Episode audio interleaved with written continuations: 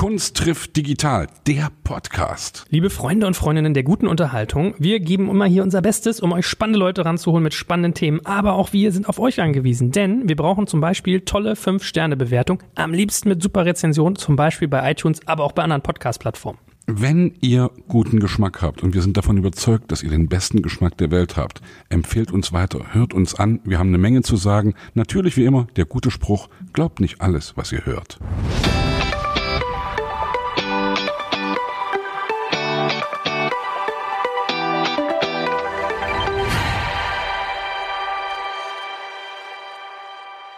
Mein Name ist Joel Kaczmarek und ich sitze wieder mit Häuptling Krummerbiegel. Lieber Sebastian, hallo. Moin, moin, ich grüße dich. Muss ich mal, by the way, erzählen, weswegen ich dich so nenne? Das finde ich ja total geil, dein kleines Spielchen mit Dietmar Bär, dass ihr euch mal mit Indianernamen anfunkt per SMS, ne? Er ist der schwere Bär und ich bin der krumme Beagle. Und ich habe jetzt auch meinen äh, Namen weggekriegt, ich bin jetzt das kleine Mikrofon. Wir haben einen Gast heute, liebe Hörerinnen, liebe Hörer. Wir haben diesen Gast kennengelernt in Berlin, wo wir auch sitzen gerade. Er hat da einen Laden, der nennt sich Studio of Wonders. Und uns hat das so begeistert, dass wir da eine Fotosession gemacht haben und uns als äh, verhältnismäßig durchschnittlich schöne Menschen dort inszeniert haben und wirklich da Bilder entstanden sind, die uns extrem freuen. Ich darf sogar sagen, ich kenne ihn noch ein paar Meter länger. Ich sage mal, er ist der Promi-Flüsterer, denn er hat eine spannende Agentur, mit der er Marken und bekannte Menschen, seien es jetzt wirklich Prominente oder auch Influencer, die eigentlich auch prominent sind, zusammenbringt. So, und deswegen äh, freue ich mich ganz, ganz sehr, ganz, ganz doll, dass du heute wieder da bist, lieber Henner. Ich durfte dich ja schon mal podcasten und das kann man aber gar nicht oft genug. In diesem Sinne, herzlich willkommen und sag doch mal ein, zwei Sätze zu dir. Erstmal vielen Dank dass ich in eurer illustren Runde sitzen darf. Henna, wo kommt der Name eigentlich her? Sag mir das mal. Ich bin das vielleicht total bescheuert. Ja, ich habe keine Ahnung. Also es gibt eigentlich zwei Ursprünge. Mein Vater ist Ägypter und das gibt's im Arabischen und meine Mutter ist Deutsche und das gibt's auch an der nordischen Küste. Ah, so ja. wie Kurzform von stimmt, Heinrich. Stimmt, genau. Mhm. Du kannst jetzt aussuchen, es würde beides auf mich zutreffen. Du bist ja sozusagen richtig, äh, wie, wie sagt man denn, ein, ein, ein, ein, ein, ein Deutscher mit Migrationshintergrund, der doppelt äh, sozusagen irgendwie. Mittlerweile sagt man Migrationsvordergrund, habe ich sogar gelernt. Ah ja, richtig, ja. Krass, ne? Was es, so ist, es ist total krass. Die Sensibilität der Sprache. Gut, aber erzähl mal ein bisschen was von dir. Wir wollen ja dich hier sozusagen äh, beleuchten. Also, kannst du mal den Namen deiner schönen Agentur sagen, was du so tust? Genau, also wir haben vor, ich glaube, mittlerweile zwölf Jahren ähm, ein Geschäftsmodell ins Leben gerufen, was so das Thema Ausstattung von Prominenten ins digitale Zeitalter abgebildet hat. Das heißt, es gibt eigentlich zu großen Events wie Oscarverleihung, Deutsche Filmpresse und so weiter sogenannte Celebrity Lounges, wo die Prominenten eingeladen werden. Dann können die sich ähm, Produkte anschauen, was darüber erzählen lassen. Im Zweifelsfall bekommen sie die sogar dann geschenkt. Die Marke hat natürlich davon dann den entsprechenden Gegenwert, dass sie entweder ein Bild mit dem Prominenten hat oder ähm, der irgendwie ihnen ein Statement dalässt oder wie auch immer. Also jedenfalls sind sie schon in Kontakt zueinander. Ich kenne das, wenn ich das mal, wenn ich da mal kurz Bin ich mir sicher, darf, ja. weil das ist, also ich hab, wir haben vorhin gerade drüber gesprochen, Joel, als wir essen waren. Ich habe dir erzählt, als wir Bambi bekommen haben, und ins, als ich in mein Hotelzimmer gekommen bin hier in Berlin, war das Hotelzimmer voll gefüllt mit wirklich hochklassigen Sachen. Also ich will jetzt gar keine Firmen nennen, aber wirklich Koffer, Klamotten, Parfum. Und ich habe echt gedacht, dass das eigentlich so dass es so ungerecht ist, dass die Welt so ungerecht ist, dass der Teufel wirklich immer auf den größten Haufen scheißt und dass du, da kommst du eben hin und mir geht's gut. Ich habe keinerlei äh, finanzielle Existenzängste und mache Musik und mache das seit einer ganzen Weile ganz erfolgreich und mache das, was ich am liebsten tue und dann kriege ich eben so einen Preis und dann kommt da auf, äh, denke ich irgendwie, wie ungerecht ist diese fucking Welt. Und ich will da überhaupt nicht jammern drüber natürlich, ja, weil mich, also ich am Ende habe ich mich natürlich auch gefreut, habe viele Sachen, hab, hatte sofort irgendwie Weihnachtsgeschenke für meine meine ganze Familie. Und das war natürlich irgendwie praktisch, aber es ist echt so ungerecht. Genau, diese Ungerechtigkeit haben wir sozusagen perfektioniert, wenn du so möchtest, weil am Ende des Tages geht es ja nicht darum, dass dann ähm, sich deine Kinder über die Sachen freuen sollen oder eure Babysitterin oder wer auch immer, sondern die Marke möchte ja, dass du dann wirklich mit diesen Produkten in der Öffentlichkeit zu sehen bist oder dich zumindest damit assoziierst. Oder im Podcast, wie jetzt darüber redest oder Richtig, eben nicht drüber redest. Genau. Und wir haben das dann dementsprechend ins digitale Zeitalter gehoben und haben eine Firma gegründet, die Kaiorize hieß. Das war eine Plattform, Plattform, auf der du als Marke Produkte hochladen konntest, die du an Prominente geben wolltest. Und du konntest die Prominenten individuell freischalten. Also du konntest sagen, ich möchte, dass Till Schweiger meinen Fernseher sieht, ja oder nein. Aber ich möchte nicht, dass seine Tochter Emma Schweiger diesen Fernseher sieht, weil die spricht nicht unsere Zielgruppe an, die ist zu jung, was auch immer. Sprich, der Prominente hat sich eingeloggt in seinem Profil und konnte alle für ihn verfügbaren Produkte sehen und dann dahin schicken lassen, wo er wollte. Das heißt, ganz viele dieser Künstler sind ja auch relativ wenig zu Hause. Und wenn die dann aber zum Beispiel gerade bei einem Dreh in wo auch immer sind und im Hotelzimmer sitzen und sich langweilen, konnten die sehen, ah cool, was gibt's denn gerade Neues, was kann ich denn eventuell sogar wirklich gebrauchen und lassen sich das dann entweder da hinschicken oder dann nach Hause und wenn sie wieder zurück sind, dann haben sie das. Und das ist natürlich für viele sehr, sehr attraktiv. Fußballer sind die ganze Zeit unterwegs, hängen irgendwie am Handy rum und denken irgendwie, ah cool, gibt's irgendwelche neuen Gadgets. Das heißt, wir haben vielleicht auch so diesen Prozess des Celebrity Giftings so ein bisschen demokratisiert, weil es auf einmal auch für kleinere Marken möglich war, sowas zu tun und nicht mehr nur für die riesen Brands, die irgendwie Sponsor beim Bambi wurden Naja. und irgendwie 100.000 Euro dafür gezahlt haben, sondern da konnte eine kleine Marke mit sehr wenig Geld dann Brad Pitt ausstatten. Das haben wir eine Zeit lang gemacht. Das wurde dann aber irgendwann sehr kleinteilig, weil du dann anfangen musst, den Marken immer wieder zu sagen, bitte ladet doch neue Produkte hoch. Den Prominenten musstest du sagen, ach, wenn jetzt irgendwie du was dir hast schicken lassen, bitte schick uns doch ein Bild zurück. Das haben wir auch incentiviert und zwar mit, ich will nicht lügen, aber ich glaube, es waren 100 Dollar pro Bild, was wir von einem Künstler hatten, den wir an eine Charity diese 100 Dollar haben wir dann an Charity gespendet. Der Prominente konnte sich aussuchen, wohin. Da kam dann, bis wir dann die Firma irgendwann eingestampft haben, 50.000 Euro zusammen, die wir dann an Charities verteilt haben. Ist das dann euer moralisches Feigenblatt, wenn ich das mal so böse fragen darf? Entschuldige bitte, Ja, also klar, es, es gibt natürlich einen ge- gewissen Grund, warum wir das gemacht haben. Das hat den Prominenten dann incentiviert sozusagen, um uns dann auch wirklich Bilder zu schicken. Aber ich glaube, es hätte genauso gut funktioniert, wenn wir das nicht getan hätten, weil natürlich die Neugier, im Wort Neugier steckt ja auch das Wort Gier mit drin, aber die Leute finden es natürlich toll, sich Es ist, beschenken äh, zu das lassen. Kuriose ist, Sprache ist es ja interessant. Neugier ist ja doch ein durchaus positiv konnotiertes Wort, ja. Habe ich auch gerade erstmal realisiert. Naja, naja. Also ich habe jetzt auch mir das vorher nicht aufgeschrieben, Naja. das ist mir gerade beim Sagen aufgefallen, weil ich nicht sagen wollte, das wäre die Gier der Künstler dahinter. Aber hätten wir diese Produkte bepreist, wäre wahrscheinlich die Menge, die wir rausgeschickt hätten, nicht ganz so groß gewesen. Also dieser Faktor, es gibt was umsonst, der ist natürlich da nicht ganz unwesentlich. Klar. Aber nichtsdestotrotz, glaube ich, haben wir das System perfektioniert, weil wir halt dadurch verhindern können, dass Sachen, die bei dir in der Bambi äh, Hotelsuite liegen, dann irgendwie am Ende beim Tennislehrer von deinem Sohn enden. Naja, naja. Aber das wurde irgendwann so kleinteilig und das hat sich dann einfach irgendwann zeitlich nicht mehr gerechnet und die Nachfrage der Marken, mit denen wir zusammengearbeitet haben, wurde dann irgendwann so umfangreich in Bezug auf Beratung. Wir hatten natürlich da ein riesen Netzwerk dann, ne? wenn du irgendwie der Weihnachtsmann bist und nur Leute beschenkst, dann vergrößert sich das Netzwerk natürlich relativ schnell. Machen die das denn wirklich? Weil wir hatten ja Kim Gloss hier sitzen und die hat ja irgendwie erzählt, ich krieg das nach Hause geschickt, ich werde überhäuft mit dem Zeug, ich will das teilweise gar nicht. Genau, das ist jetzt so, das ist eigentlich daraus geworden. Also sozusagen die Geister, die du riefst, wir haben um eigentlich genau sowas zu vermeiden, gesagt, es gibt da diese Plattform, die Marken stellen das online, die Leute bestellen sich das und das war's auch. Ja. Aber natürlich, und das ist auch einer der Gründe, warum wir es eingestellt haben, es müssen sich ja immer alle Mitspieler an die Regeln halten und das war natürlich nicht der Fall. Dann hatten die die Adresse von Elias Mbarek und haben dem auf einmal ungefragt Sachen zugeschickt. Und das hat natürlich dann das ab absurdum geführt, was eigentlich die Idee dahinter war. Und dann haben wir damit auch aufgehört, weil wir einfach auch so viele Anfragen hatten von Marken, die gesagt haben, super, wir haben jetzt hier Jerome Boateng mit dem neuen Blackberry ausgestattet. Wir würden ihn jetzt aber auch gerne zu einer Messe einladen. Wir würden gerne das und das und das machen. Könnt ihr uns da helfen? Und dieser Bereich macht am Ende des Tages, muss ich ehrlich zugeben, auch mehr Spaß, weil das ein bisschen mehr dann mit Kreativität, mit Empathie und so weiter zu tun hat und du nicht mehr einfach nur eine reine Marktplattform bist. Aber das war sozusagen unser Sprungbrett und dann haben wir angefangen, wirklich im Auftrag von Marken Kampagnen zu besetzen, weil die einfach auf wussten, wir haben das entsprechende Netzwerk und dann kam zum Beispiel äh, Scholz Friends damals an, ich weiß gar nicht mehr, wie viele Jahre das jetzt her ist, und haben gesagt, ich glaube, es war Mitte Oktober, wir haben Opel als neuen Kunden, ähm, wir, wir müssen eine Kampagne für die besetzen. Wir haben aber eigentlich wahnsinnig wenig Zeit. Das Ganze soll irgendwie noch im Januar dann on air gehen. Da kannst du Weihnachten also ab Mitte Dezember passiert eigentlich sowieso nichts. Wir wollen aber kredibile Gesichter haben, die die Marke Opel vertreten können. Jeder eine eigene Zielgruppe hat und jetzt noch nicht so ausgelutschte Gesichter. Und dann haben wir uns hingesetzt und innerhalb von anderthalb Monaten die Leute vorgeschlagen, die wir für geeignet halten, denen das Projekt vorgestellt. Es war die Zeit, als Opel so in der absoluten Krise war. Und dann Leute gefunden, die sich mit dem Kunden identifizieren konnten, die das für deutlich weniger Geld gemacht haben, als du normalerweise von einem Automobilpartner bekommst, weil die einfach gesagt haben, das ist eine deutsche Traditionsmarke, wir wollen es unterstützen.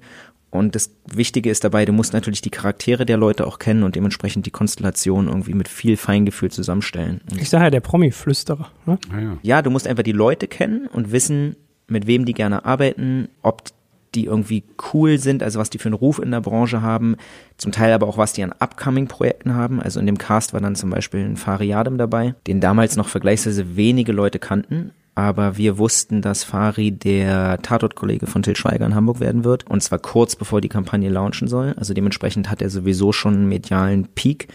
Oder wir hatten das Product Placement bei Fuck You Goethe gemacht und kannten das Drehbuch und wussten oder sind davon ausgegangen, dass dieser Film sehr erfolgreich sein wird und hatten ähm, dementsprechend eine Caroline Herford mit an Bord geholt, die vorher eher so ein bisschen das, ja, ich will nicht sagen graue Maus-Image, aber so diese intellektuelle war. Aber wir wussten durch ihre Rolle aus Fuck You Goethe, was dann auch kurz vor Launch der Kampagne rauskam, wird sie nochmal einen totalen Turnaround im Image und Bekanntheit haben und auch für eine jüngere Zielgruppe auf einmal relevant werden. Und es ist dann zum Teil gar nicht so leicht, einen Kunden davon zu überzeugen und zu sagen, hier, macht es mit Caroline Herford und macht es mit Fariadem, weil die natürlich immer nur den jetzigen Zeitpunkt bewerten können. Es ist ja echt interessant. Also ich habe gerade darüber nachgedacht, der Marktwert eines Prominenten sozusagen, ja, also wie, wie der sich zusammensetzt oder wie, wie, wie der entsteht und wie der vor allem auch ganz schnell vergehen kann. Also jetzt, ja. mir fällt jetzt spontan gerade ein, was weiß ich, äh, zum Beispiel jetzt Xavier Naidu, äh, was weiß ich, oder, oder auch, was war Sido sogar, ja, durch irgendwelche verschwörungstheoretischen Äußerungen, auf einmal haben die echt verkackt. Haben die voll irgendwie,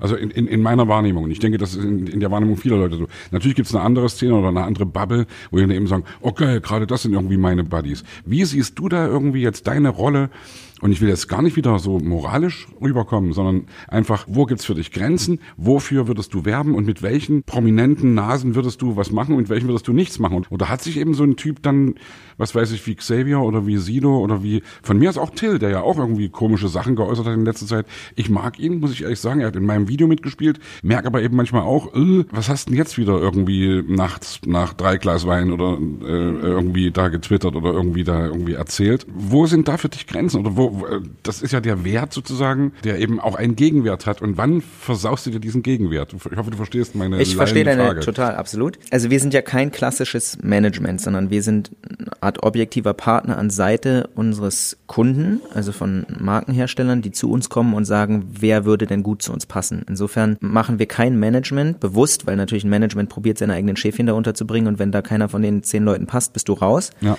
Sondern wir gehen wirklich los, sagen, schick uns ein Briefing, was genau willst du erreichen, wer ist denn die Zielgruppe und schlagen dann entsprechend passende Leute vor.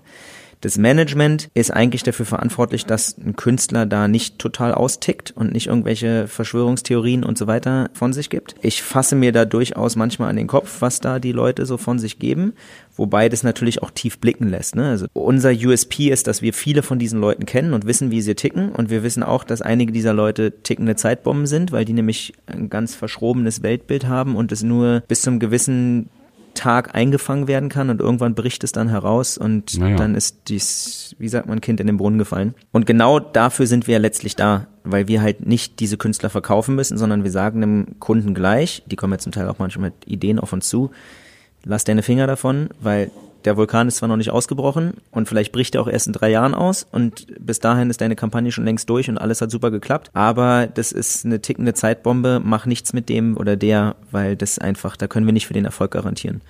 Und wir hatten glücklicherweise noch nie den Fall, dass danach ein Künstler irgendwie total sich ins Abseits geschossen hat. Kevin Spacey. Also Zum Beispiel. Ein, das war ja das, das klassische Ding. Ja. Ich habe gerade nach dem Namen gesucht, aber das war ja das Ding. Großer Star, irgendwie dann einfach kommt ja. dieses ganze Ding und dann wird er sogar irgendwie aus äh, schon produzierten Filmen oder Serien rausgeschnitten und alle distanzieren sich volle Kanne von ihm. Ja, sowas ist natürlich absolutes Worst-Case-Szenario. Da muss ich ganz ehrlich sagen, also sowas kannst du natürlich nicht wissen. Mhm. Ob jetzt der Mann schuldig ist oder nicht, keine Ahnung. Weiß keiner. Genau, aber ähm, sowas kannst du natürlich einfach nicht wissen. Da gehst du immer ein gewisses Risiko als Marke ein, wenn du mit einer Persönlichkeit arbeitest, weil jeder hat irgendwelche Leichen im Keller liegen. Ja, wir haben neulich mit Mo Asuman gesprochen. Schauspielerin teilweise, die mitgespielt hat in einem Film von Roman, Roman Polanski. Polanski. Mhm. Und da habe ich sie eben auch gefragt, äh, wie hast, wie wissen du damit umgegangen? Sie hat damals Condoleezza Rice gespielt, die ehemalige amerikanische Außenministerin. Und sie hat nur gesagt, ja, ich habe da eben auch überlegt, was mache, wie gehe ich damit um? Und natürlich wusste ich das, worum es geht und wusste, was dem vorgeworfen wird, dass er eben vor langer, langer Zeit irgendwie Sex mit Minderjährigen, bla bla bla, was wir alle wissen, ja. Und natürlich ist immer die Frage, trennst du den Künstler und das Werk? Oder, den, den, den, den Schauspieler, den, den Sänger oder wie auch immer, Michael Jackson, wen auch immer, ja, Klaus Kinski. Und sie hat nur gesagt, sie hat sich ein bisschen geärgert, sie hat das alles gemacht und er war natürlich der Regisseur, der hat ihr gesagt, pass auf, du gehst hier lang, du machst das so und so und sie hat das alles mitgemacht gemacht und hat dann nur gesagt, eigentlich hätte ich danach sagen müssen, Mensch, Roman, mach doch mal einen Film über genau dieses Thema und, und hilf den Frauen, die darunter leiden und, und versucht da eben irgendwie auch was wieder gerade zu rücken. Ja. Letztlich ist das alles, was wir ja machen, also auch Werbung hat ja ganz viel mit Gewissen zu tun. Mhm. Also als Unternehmer musst du dich fragen, kann ich für das Produkt, was ich da mache, irgendwie gerade stehen und stehe ich dahinter. Und vor allem natürlich dann als Künstler, die im Zweifelsfall ja auch gut dafür bezahlt werden, musst du dir natürlich überlegen, ist das ein Produkt, ist das eine Unternehmerpersönlichkeit, ist das ein Regisseur, ein Fußballtrainer oder wer auch immer, mit dem ich zusammenarbeiten möchte oder für den ich irgendwie Werbung machen möchte. Wir haben da, weil das deine Ursprungsfrage war, natürlich auch unsere Grenzen und sagen irgendwie in die Richtung würden wir nichts machen, wobei das bei uns weniger an dem Produkt liegt, weil ich immer denke, dass der Endverbraucher ist am Ende des Tages muss die mündige Person sein und entscheiden, möchte ich dieses Produkt kaufen oder nicht. Du meinst, du kannst, also jetzt mal ganz überspitzt gesagt, du kannst Waffen, äh, du kannst für Heckler und Koch werben und sagen, bist du selbst dran schuld, wenn du dir auf die Werbung reinfährst und dir eine Knarre kaufst. Das haut doch nicht hin.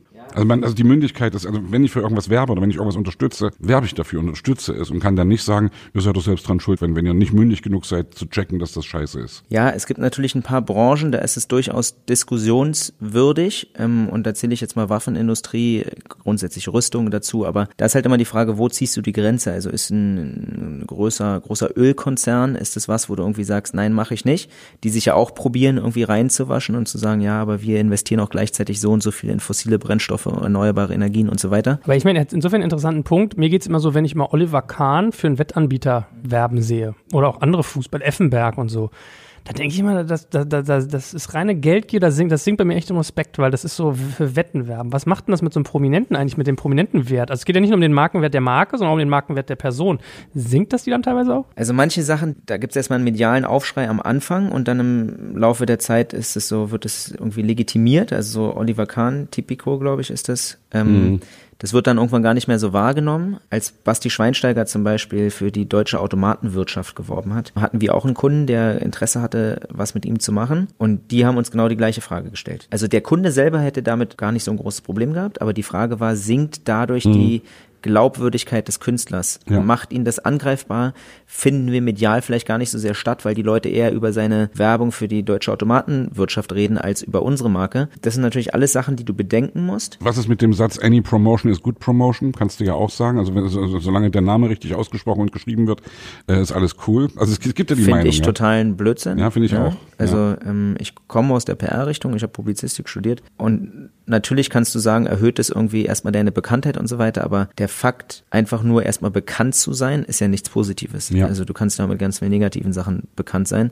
Du musst für was stehen, sozusagen. Genau, du musst ja. für was stehen. Natürlich musst du dir überlegen, was ist meine Zielgruppe und vielleicht macht es durchaus Sinn, was zu tun, was polarisiert, mhm. wo ganz viele Leute sich von dir abwenden und ganz viele andere Leute sich dir zuwenden. Das, da bin ich übrigens Fan von übrigens auch. Also auch ich als Künstler sozusagen. Also ja. zu sagen, ich möchte gern lieber mal irgendwie einen raushauen und weiß genau, dass mich dadurch irgendwelche Leute, die ich sowieso nicht mag, genau. noch mehr Scheiße finden als vorher. Genau. Und das finde ich dann, damit kann ich wunderbar leben. Also auch nicht zu dem Fall Till Schweiger. Also natürlich gibt Till immer mal was von sich, was polarisiert, aber unabhängig jetzt von den drei Gläsern Wein, die er getrunken hat, solange das wirklich seine Meinung ist und der dazu steht, finde ich, ist es auch wichtig, dass ein Prominenter seine Reichweite und Bekanntheit nutzt, um damit Dinge anzustoßen, die ihm wichtig sind. Da rede ich jetzt nicht von solchen Verschwörungstheoretikern und Aluhüten hier wie Attila äh, Hildmann. Genau. Und auch was äh, Xavier Nadu von sich gegeben hat, ist für mich absolut indiskutabel. Gar nicht, ja. Also das ist einfach also da fällt mir gar nichts mehr zu ein. Ähm, ja, aber wo sind da die Grenzen? Ich meine, die glauben ja auch fest daran, ja. Die, die, die, also die sind fest davon überzeugt, dass sie die Wahrheit sagen und die, die spielen uns nicht nichts vor, sondern die sind wirklich zutiefst davon überzeugt. Ja, also ich glaube, sobald du irgendwie die Grundrechte anderer verletzt und irgendwie potenziellen Fall für den Verfassungsschutz bist, da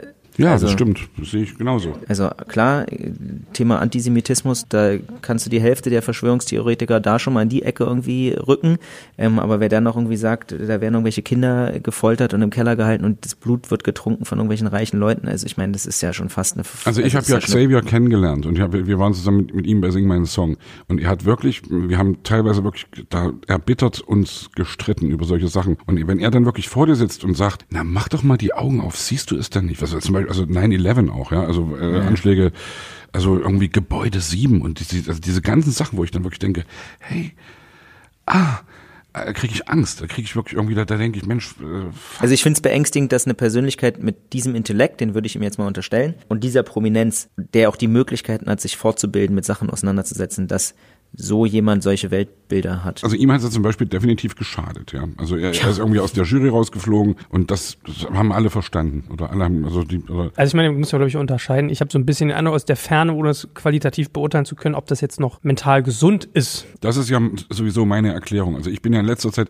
ich werde ja immer wieder darauf angesprochen, ja, du und dein Kumpel Xavier Naidoo, wo ich sage, ey, ich habe mich schon so lange und so oft von dem, was er da gesagt hat, distanziert und kann das gerne immer wieder tun, möchte es aber eigentlich gar nicht machen, um, um ihm nicht immer wieder permanent, was wir gerade auch tun, ein Podium zu bieten sozusagen. Und denke einfach, weil du sagst, inwiefern das gesund ist oder nicht, ich glaube wirklich, dass er ein Problem hat, dass er ein psychisches Problem hat, dass er eine Psychose hat, dass er irgendwie echt krank ist. Ja. Und das tut mir leid, zumal ich ihn als total höflichen Menschen kennengelernt habe. Er war Gast bei einem unserer Konzerte in der Oper mit Orchester neben Andreas Burani. Xavier hat jeden Techniker mit Handschlag begrüßt, hat irgendwie war so nett und freundlich und so nahbar und so ein herzenslieber Mensch. Aber das ist alles keine Entschuldigung für den Scheiß, den er erzählt, zumal er eine große Verantwortung trägt, weil ihm viele Leute zuhören. Na, vielleicht mal, mal so wieder das, das Metathema ein bisschen aufzumachen. Was ich halt manchmal krass finde, ist so dieses Nicht-Vergessen der digitalen Welt. Ne? Das heißt, wenn man einmal sowas hat, früher hat sich das vielleicht noch versendet. Also mein Vater hat mir manchmal Sachen über Prominente erzählt, die ich so kannte, die, die, die liest du nirgendwo mehr, die findest ja. du nicht bei Google. Ja? Naja. Das ist halt so krass.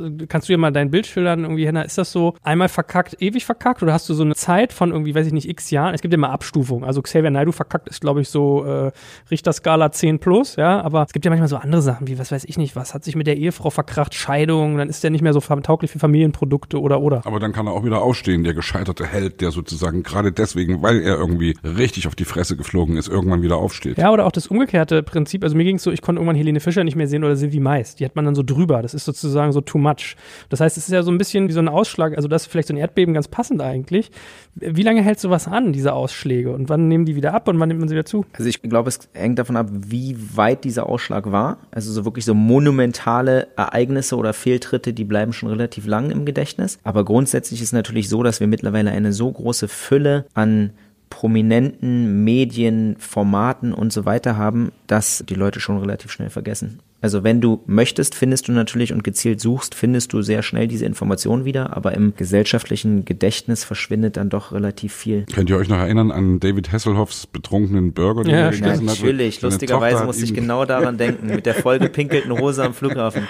Das sind Bilder, die brennen sich dann ins Gesicht. Aber hat ihm doch ins am Ende auch Gedächtnis. nicht geschadet, oder? Oder auf jeden Fall äh, erstmal ja, glaube ich, aber Na, wie geht dieser Spruch? Irgendwie, äh, einmal blamiert, lebt sich's gänzlich ungeniert Ja, ja, oder ja, so. ja, ja, also das ist Ja, sein Ist der Ruf erst Lebensmotto. ruiniert? Genau, genau, genau, genau. Das ist ja so sein Lebensmotto gefühlt. Also ja, ich ich habe gerade noch an was anderes gedacht, also m, hinkt vielleicht auch der Vergleich. Sinedin Zidane Kopfstoß gegen Materazzi, ja. Ja. Das war total so, das also das war, ich weiß noch genau, ich habe damals, das wann war das? Das war das ist sehr lange her. Mein Sohn war ganz ganz ganz jung, ganz klein noch und war Fußballfan und hat das gesehen und wir, wir waren- gerade unterwegs, wir haben damals Public Viewings gespielt, ja, also vor Public Viewing riesen äh, Dinger in Stuttgart haben wir damals glaube ich gespielt und wir haben das gesehen und ich rufe zu Hause an und er weint und ich habe gesagt, ey, der hat dem bestimmt was ganz mieses erzählt und was weiß ich was. Also Sedan war ja danach erstmal richtig irgendwie hatte hatte richtig verkackt, ja. Aber ich habe trotzdem damals schon immer gesagt, ey, nee, ich glaube, das war so eine emotionale Entscheidung. Natürlich ist das falsch, natürlich war das falsch und auch als Vorbild für Kinder und irgendwie Kopfstoß und irgendwie tätliche Gewalt und bla bla bla geht gar nicht, ja.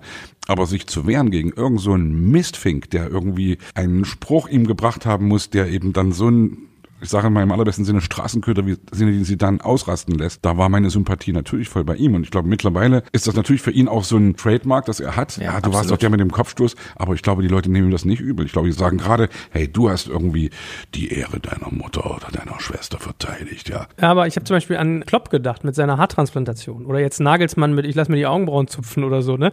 Das webt nicht so hoch, aber es kommt schon immer mal wieder auf. Also es, es, man hat schon so ein Gedächtnis, habe ich den Eindruck. Ist das nicht so? Ja, aber ist die Frage, ob es positiv oder negativ ist. Also für mich ist das Sedan-Ding eher positiv. Also genau, bei Sidan würde ich mich anschließen, weil der einfach, der ist ja sowieso eine Lichtgestalt schon Ja. immer gewesen auf dem Platz, neben dem Platz. Und jetzt auch als gerade wieder Tabellenführer.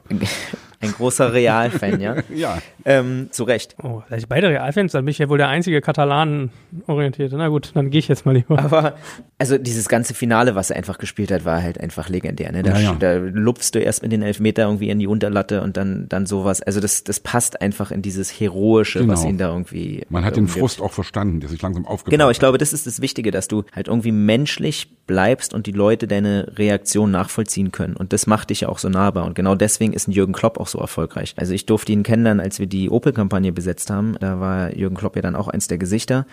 Und der Mann ist einfach genau so, wie du ihn im Fernsehen siehst. Und genau das ist ja das, was seinen Erfolg ausmacht. Also sowohl bei den Spielern, also wir arbeiten ja ganz eng mit Emre Can zusammen und ähm, Emre ist ja so fast so ein bisschen der Ziehsohn, kannst du sagen, von Jürgen Klopp. Also der kam ganz jung damals zu Liverpool und dann, als er zu Juve gegangen ist, war es fast so weit, dass äh, Jürgen Klopp ihn eigentlich zum Kapitän machen wollte. Also der ist unter ihm groß geworden und eigentlich egal mit welchen Spielern ich spreche, die sagen alle, was Jürgen Klopp auszeichnet, ist dieses unglaublich nahbare, menschliche Kumpeltyp. Der nimmt dich in den Arm, der sagt dir auch genau so, der druckst nicht rum, sondern der sagt, ey Junge, das hast du scheiße gemacht, das musst du besser machen, das hast du super gemacht. Ich will sehen, dass du dich hier zerreißt für mich und das machen die auch, weil der kann die Menschen halt lesen und Motivieren. hat eine hohe dann, Empathie. Ja, ja, ne? Und das ist genau der Schlüssel zum Erfolg und das ist auch genau das, was ihn für die Werbewirtschaft attraktiv macht, weil ich glaube, die Leute wissen, dass er da keine Rolle spielt und Glaubwürdigkeit ist das Wichtigste in der Werbung überhaupt, um Produkte oder Services zu verkaufen. Für mich hat er ja ein bisschen verkackt mit der deutsche Vermögens äh, äh. Da habe ich ja irgendwie gedacht, äh, muss das. Das war, das war für mich so ein bisschen wie, wie, wie du vorhin gesagt hast, über, über, über Oliver Kahn mhm. und, und Tipico, ja. Deutsche Vermögensaufbau, ja, wo ich gedacht habe, ah, warum machst du denn für sowas jetzt Werbung? Weil gerade das, was du sagst, dass er eben so authentisch ist mhm. und dass er so, und da kannst du jetzt wieder die Frage stellen, was ist Authentizität? Ist Authentizität am Ende nicht auch eine Rolle, die du spielst, eine, eine Jacke, die du dir anziehst, um eben besonders authentisch zu wirken? Würde ich bei ganz vielen unterschreiben, bei Jürgen Klopp nicht. Der naja. ist genau so, wie du ihn da siehst und auch diese emotionalen Ausbrüche, die er dann da hat. Ich bin mir sicher, der geht wirklich vorher ins Stadion und sagt, okay, Jürgen, heute bleibst du wirklich ruhig, raste nicht total aus, renn nicht aufs Spielfeld oder verprügel nicht den Linienrichter. Naja. So, dann die erste Fehlentscheidung, er rastet aus und könnte den Linienrichter über die Tribüne schmeißen. Und es lieben die Leute, warum er dann für die Deutsche Vermögensgesellschaft Beratung. oder Beratung sein Gesicht hergibt. Vielleicht hat er irgendeine persönliche Affinität, vielleicht ist er wirklich überzeugt von dem Produkt. Das Geld spielt natürlich auch eine gewisse Rolle, ohne Frage. Das ist ja die andere Frage, ob du jetzt sagen kannst, ich verdiene ganz viel Geld und spende das ganze Geld an ein Kinderhospiz zum Beispiel, wo du sofort natürlich irgendwie dann moralisch fein raus bist. Wo dir eigentlich sogar jeder sagen kannst, was, du hast die zwei Millionen von Heckler und Koch Werbung ausgeschlagen und hast sie dem Kinderhospiz nicht gegönnt? Ja, also ich weiß, das ist jetzt sehr überspitzt. Aber ja. ich glaube, so arbeiten solche Leute nicht, ne? Das glaube ich nicht. Nein, das, mhm. also, Günther Jauch zum Beispiel sagt ja, äh, alle, alle Werbegelder, die er hat, spendet er. Ja, das ist ja, trägt er vor sich her, glaube ich ihm auch. Das weiß ich nicht bei ihm, aber ähm, ja, natürlich kannst du das machen. Grundsätzlich, also ne, wir arbeiten sehr viel auch international. Die spenden schon relativ viel, die Prominenten. Also klar, die haben alle einen tollen Lebensstil und haben irgendwie, also nicht alle, aber viele einen tollen Lebensstil ähm, und verfügen über ein entsprechendes Einkommen, aber sehr viele wissen auch, was da für eine Verantwortung mit einhergeht. Ja. Manche hängen es an die große Glocke, andere weniger. Es gibt ja auch die, bei den Fußballern eine Vereinigung, wo irgendwie gesagt wird, grundsätzlich wird ein Prozent des ähm, Jahreslohns automatisch abgeführt und gespendet und so weiter. Aber ganz viele machen auch sehr viel im Verborgenen, was sie gar nicht an die große Glocke hängen, was ich persönlich sehr sympathisch finde. Ob es der richtige Weg ist, sei trotzdem mal dahingestellt, weil du natürlich, wenn du diese Attitude hast und den Leuten auch zeigst, dass du bereit bist, was abzugeben, vielleicht auch andere motiv ja. motivieren würde, ja. genau. Aber dir wird natürlich, sobald du sowas machst, auch sehr schnell vorgeworfen, aha, das machst du, um dein Image weiter noch aufzubessern und dann noch mehr Werbedeals zu bekommen und irgendwann spendest du dann das vielleicht nicht mehr. Also dabei Ich kenne das von mir, wenn, wenn ich irgendwie Benefizkonzerte oder irgendwelche Sachen mache, indem ich irgendwelche, was weiß ich, Anti-Nazi-Vereine unterstütze oder irgendwie mich gegen Rassismus irgendwie, das wird dir immer wieder gesagt. Du machst es doch nur, nee, noch schlimmer ist ja, ach, in der Musik läuft's wohl nicht mehr so, weißt du, so mm. die, die Scheißsprüche, wo ich dann wirklich denke, ey, komm, ich habe da wirklich auch keinen Bock mehr. Also ich will, will mich nicht rechtfertigen, ich will mich da eigentlich gar nicht damit beschäftigen, weil am Ende weiß ich, was ich tue und weiß, warum ich es mache und es wird immer Leute geben, die das scheiße finden und das ist eben so, wie es ist. Ich überlege die ganze Zeit so, du bist ja so eine Art Matchmaker, wie ein Parship, nur zwischen, nicht zwischen zwei Menschen, sondern einem Menschen einer Marke. Wie gehst du da ran? Also du hast ja die undankbare Aufgabe, dass du quasi beiden Seiten gerecht werden musst und nicht nur einer. Wonach wählst du einen Promi aus und wonach wählst du eine Marke aus? Also wenn du jetzt zum Beispiel Klopp hättest vertreten sollen, hättest du gesagt, ey, mach das nicht, mach das doch. Was ist so dein Maßstab? Nach welchem Katalog entscheidest du das? Also die erste Frage war ja, wie wir da vorgehen. Also eine Marke nimmt zu uns Kontakt auf, sagt, wir möchten gerne äh, folgende Kampagne besetzen, in die und die Richtung denken wir. Habt ihr jemanden, das ist so die Standardfrage, der dazu passt? Dann sage ich immer erstmal schon mal, wir haben gar keinen, sondern wir kennen sehr, sehr viele und auch deren Managements und wissen, an welchen Stellschrauben du da irgendwie drehen musst, aber wir finden den richtigen für euch. Und dann lassen wir uns das Briefing schicken, was zum Teil auch gar nicht so leicht ist, weil der Kunde zum Teil gar nicht genau weiß, was er denn da überhaupt macht, wenn man das so sagen darf. Mhm. Also du musst den erstmal da nochmal briefen und sagen, was ist denn genau eure Zielgruppe? Ist es die Ist-Zielgruppe oder habt ihr eine Soll-Zielgruppe? Ähm, äh, Männlein, Weiblein, Demografie und so weiter und so fort. Und darauf basierend finden wir dann die richtigen Leute. Und finden heißt, wo ist dieser Prominente aktuell? Wo wird er aber vielleicht auch sein, wenn die Kampagne gelauncht wird? Thema Fari oder Corinna Herford. Kann der das verkörpern, was diese Kampagne eigentlich möchte? Also wenn die Kampagne darauf ausgelegt ist, dass du eine 360-Grad-Kampagne hast, aber ganz viel Redaktionsbesuche und danach irgendwie Fantreffen äh, am POS. So, da fällt schon mal die Hälfte der Prominenten Point weg. of Sale. Genau, am Point of Sale, weil die entweder sagen, ich rede mit nur diesen zwei Magazinen, mit allen anderen will ich überhaupt nicht sprechen. Und private Fragen will ich sowieso schon mal gar nicht beantworten. Ich beantworte nur Fragen zu der Kampagne, was für ein Redakteur einfach unglaublich unattraktiv ist, weil natürlich wird er diese Marke oder das Produkt damit unterbringen und dann entsprechend PR-Value generieren. Aber wenn jetzt ähm, Lena Meyer-Landrut nur über ihren neuen Deal reden darf und keiner sie irgendwie sagt, wie geht's dir denn und jetzt zehn Jahre her mit Grand Prix und also ne, die wollen, die brauchen ja einen Aufhänger, die, die, müssen ja irgendwas machen, was der Leser auch spannend findet. Wie läuft's denn mit Mark Forster? Ja, genau. Ja, und irgendwie, naja, das, für mich ist zum Beispiel so ein Ding, privates habe ich prinzipiell immer rausgehalten. Also ich bin sozusagen ein ganz schlechter Werbeträger. Ja, also je nachdem, wie die Kampagne konzipiert ist, kann ja trotzdem gut funktionieren, weil du bist ja ein sehr nahbarer Mensch, der wahrscheinlich mit jedem Fan, der dann irgendwie kommt, ein Bild machen würde oder Definitiv. heutzutage ein Unbedingt. Selfie machen würde, Genau. da noch irgendwie zwei nette Worte mit auf den Weg gibt und auch bei Redaktionsbesuchen einfach ein herzlicher Typ ist. Es gibt aber Prominente, ohne das zu werten, die gar keinen Bock haben, mit jedem ihrer Fans ein Bild zu machen. Was ich auch verstehen kann. Also ich war bei manchen Events Ja, ja. dabei, ähm, die wir organisiert hatten. Und äh, da hast du dann wirklich irgendwie 500 Leute, die acht Stunden in der Sonne stehen. Und du kannst dir vorstellen, wie die dann irgendwie riechen. Und die kommen dann dir irgendwie auf zwei Millimeter nah und das war noch nicht Corona-Zeit, wo du eine Entschuldigung hattest und gesagt, ah, tut mir leid, Corona-Abstand, sondern die nehmen dich dann alle in den Arm, ob du es willst oder nicht. Also da will ich auch nicht unbedingt tauschen. Und es gibt manche Künstler, die stört es nicht und andere sagen von vornherein mit meinen Fans, also auf Distanz super, aber ich muss jetzt nicht irgendwie bei einem Store-Opening dabei sein.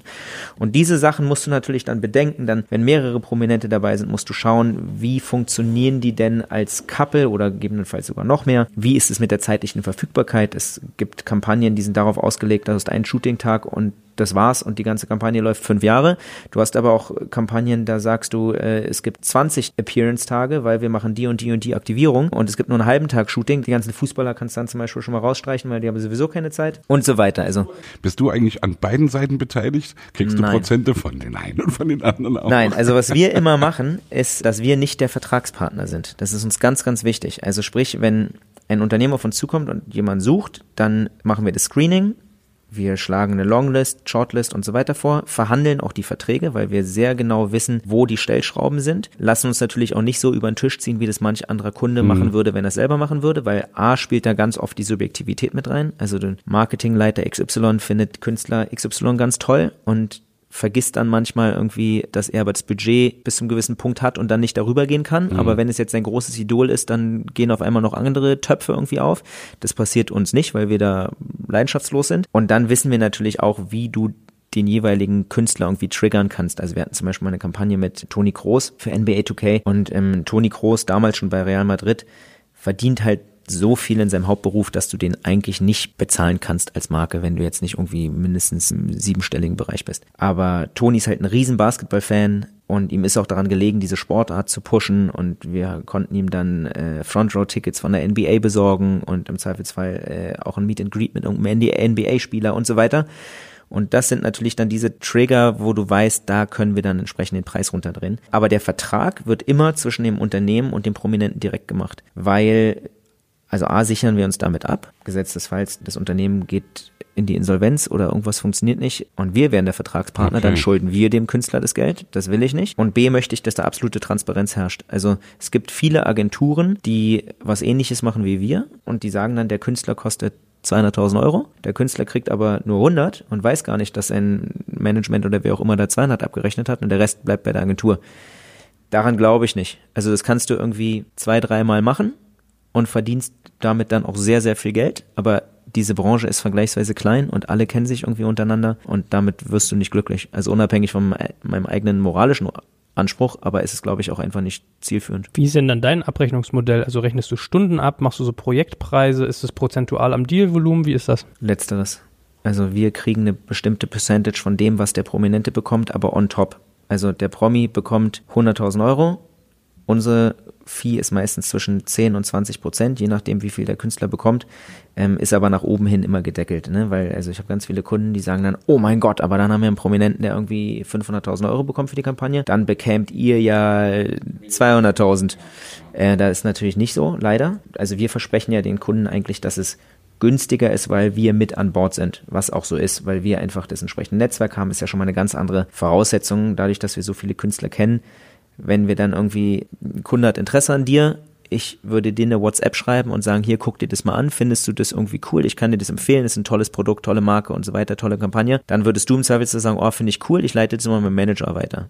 Wenn der aber von dir schon die Nachricht bekommt, du guck mal, Henna hat mir das und das geschickt, ich finde das ganz cool, guck dir das mal bitte an, habe ich schon mal eine ganz andere Grundvoraussetzung, als wenn die Marke dich anschreiben oder dein Management anschreiben würde, keiner würde sich gegenseitig kennen und du würdest sagen, naja, wenn es gut bezahlt ist, mach du, Ich kenne das von mir selbst, wenn wir irgendwie in Leipzig Courage Festival machen und ich da Musiker suche oder auch mein Video jetzt, die Demokratie ist weiblich, wenn ich da über Managements gegangen wäre, hätte ich keine Chance gehabt. Ich habe genau. das Glück gehabt, viele Leute zu kennen, habe die gesagt, ey, hast du Bock, kannst du dir das vorstellen? Und ich finde den kurzen Dienstweg immer genau. geil. Und so ist es oft, dass wir dem Künstler Bescheid geben, sagen, hier, guck mal, das haben wir, ist eine ganz coole Sache.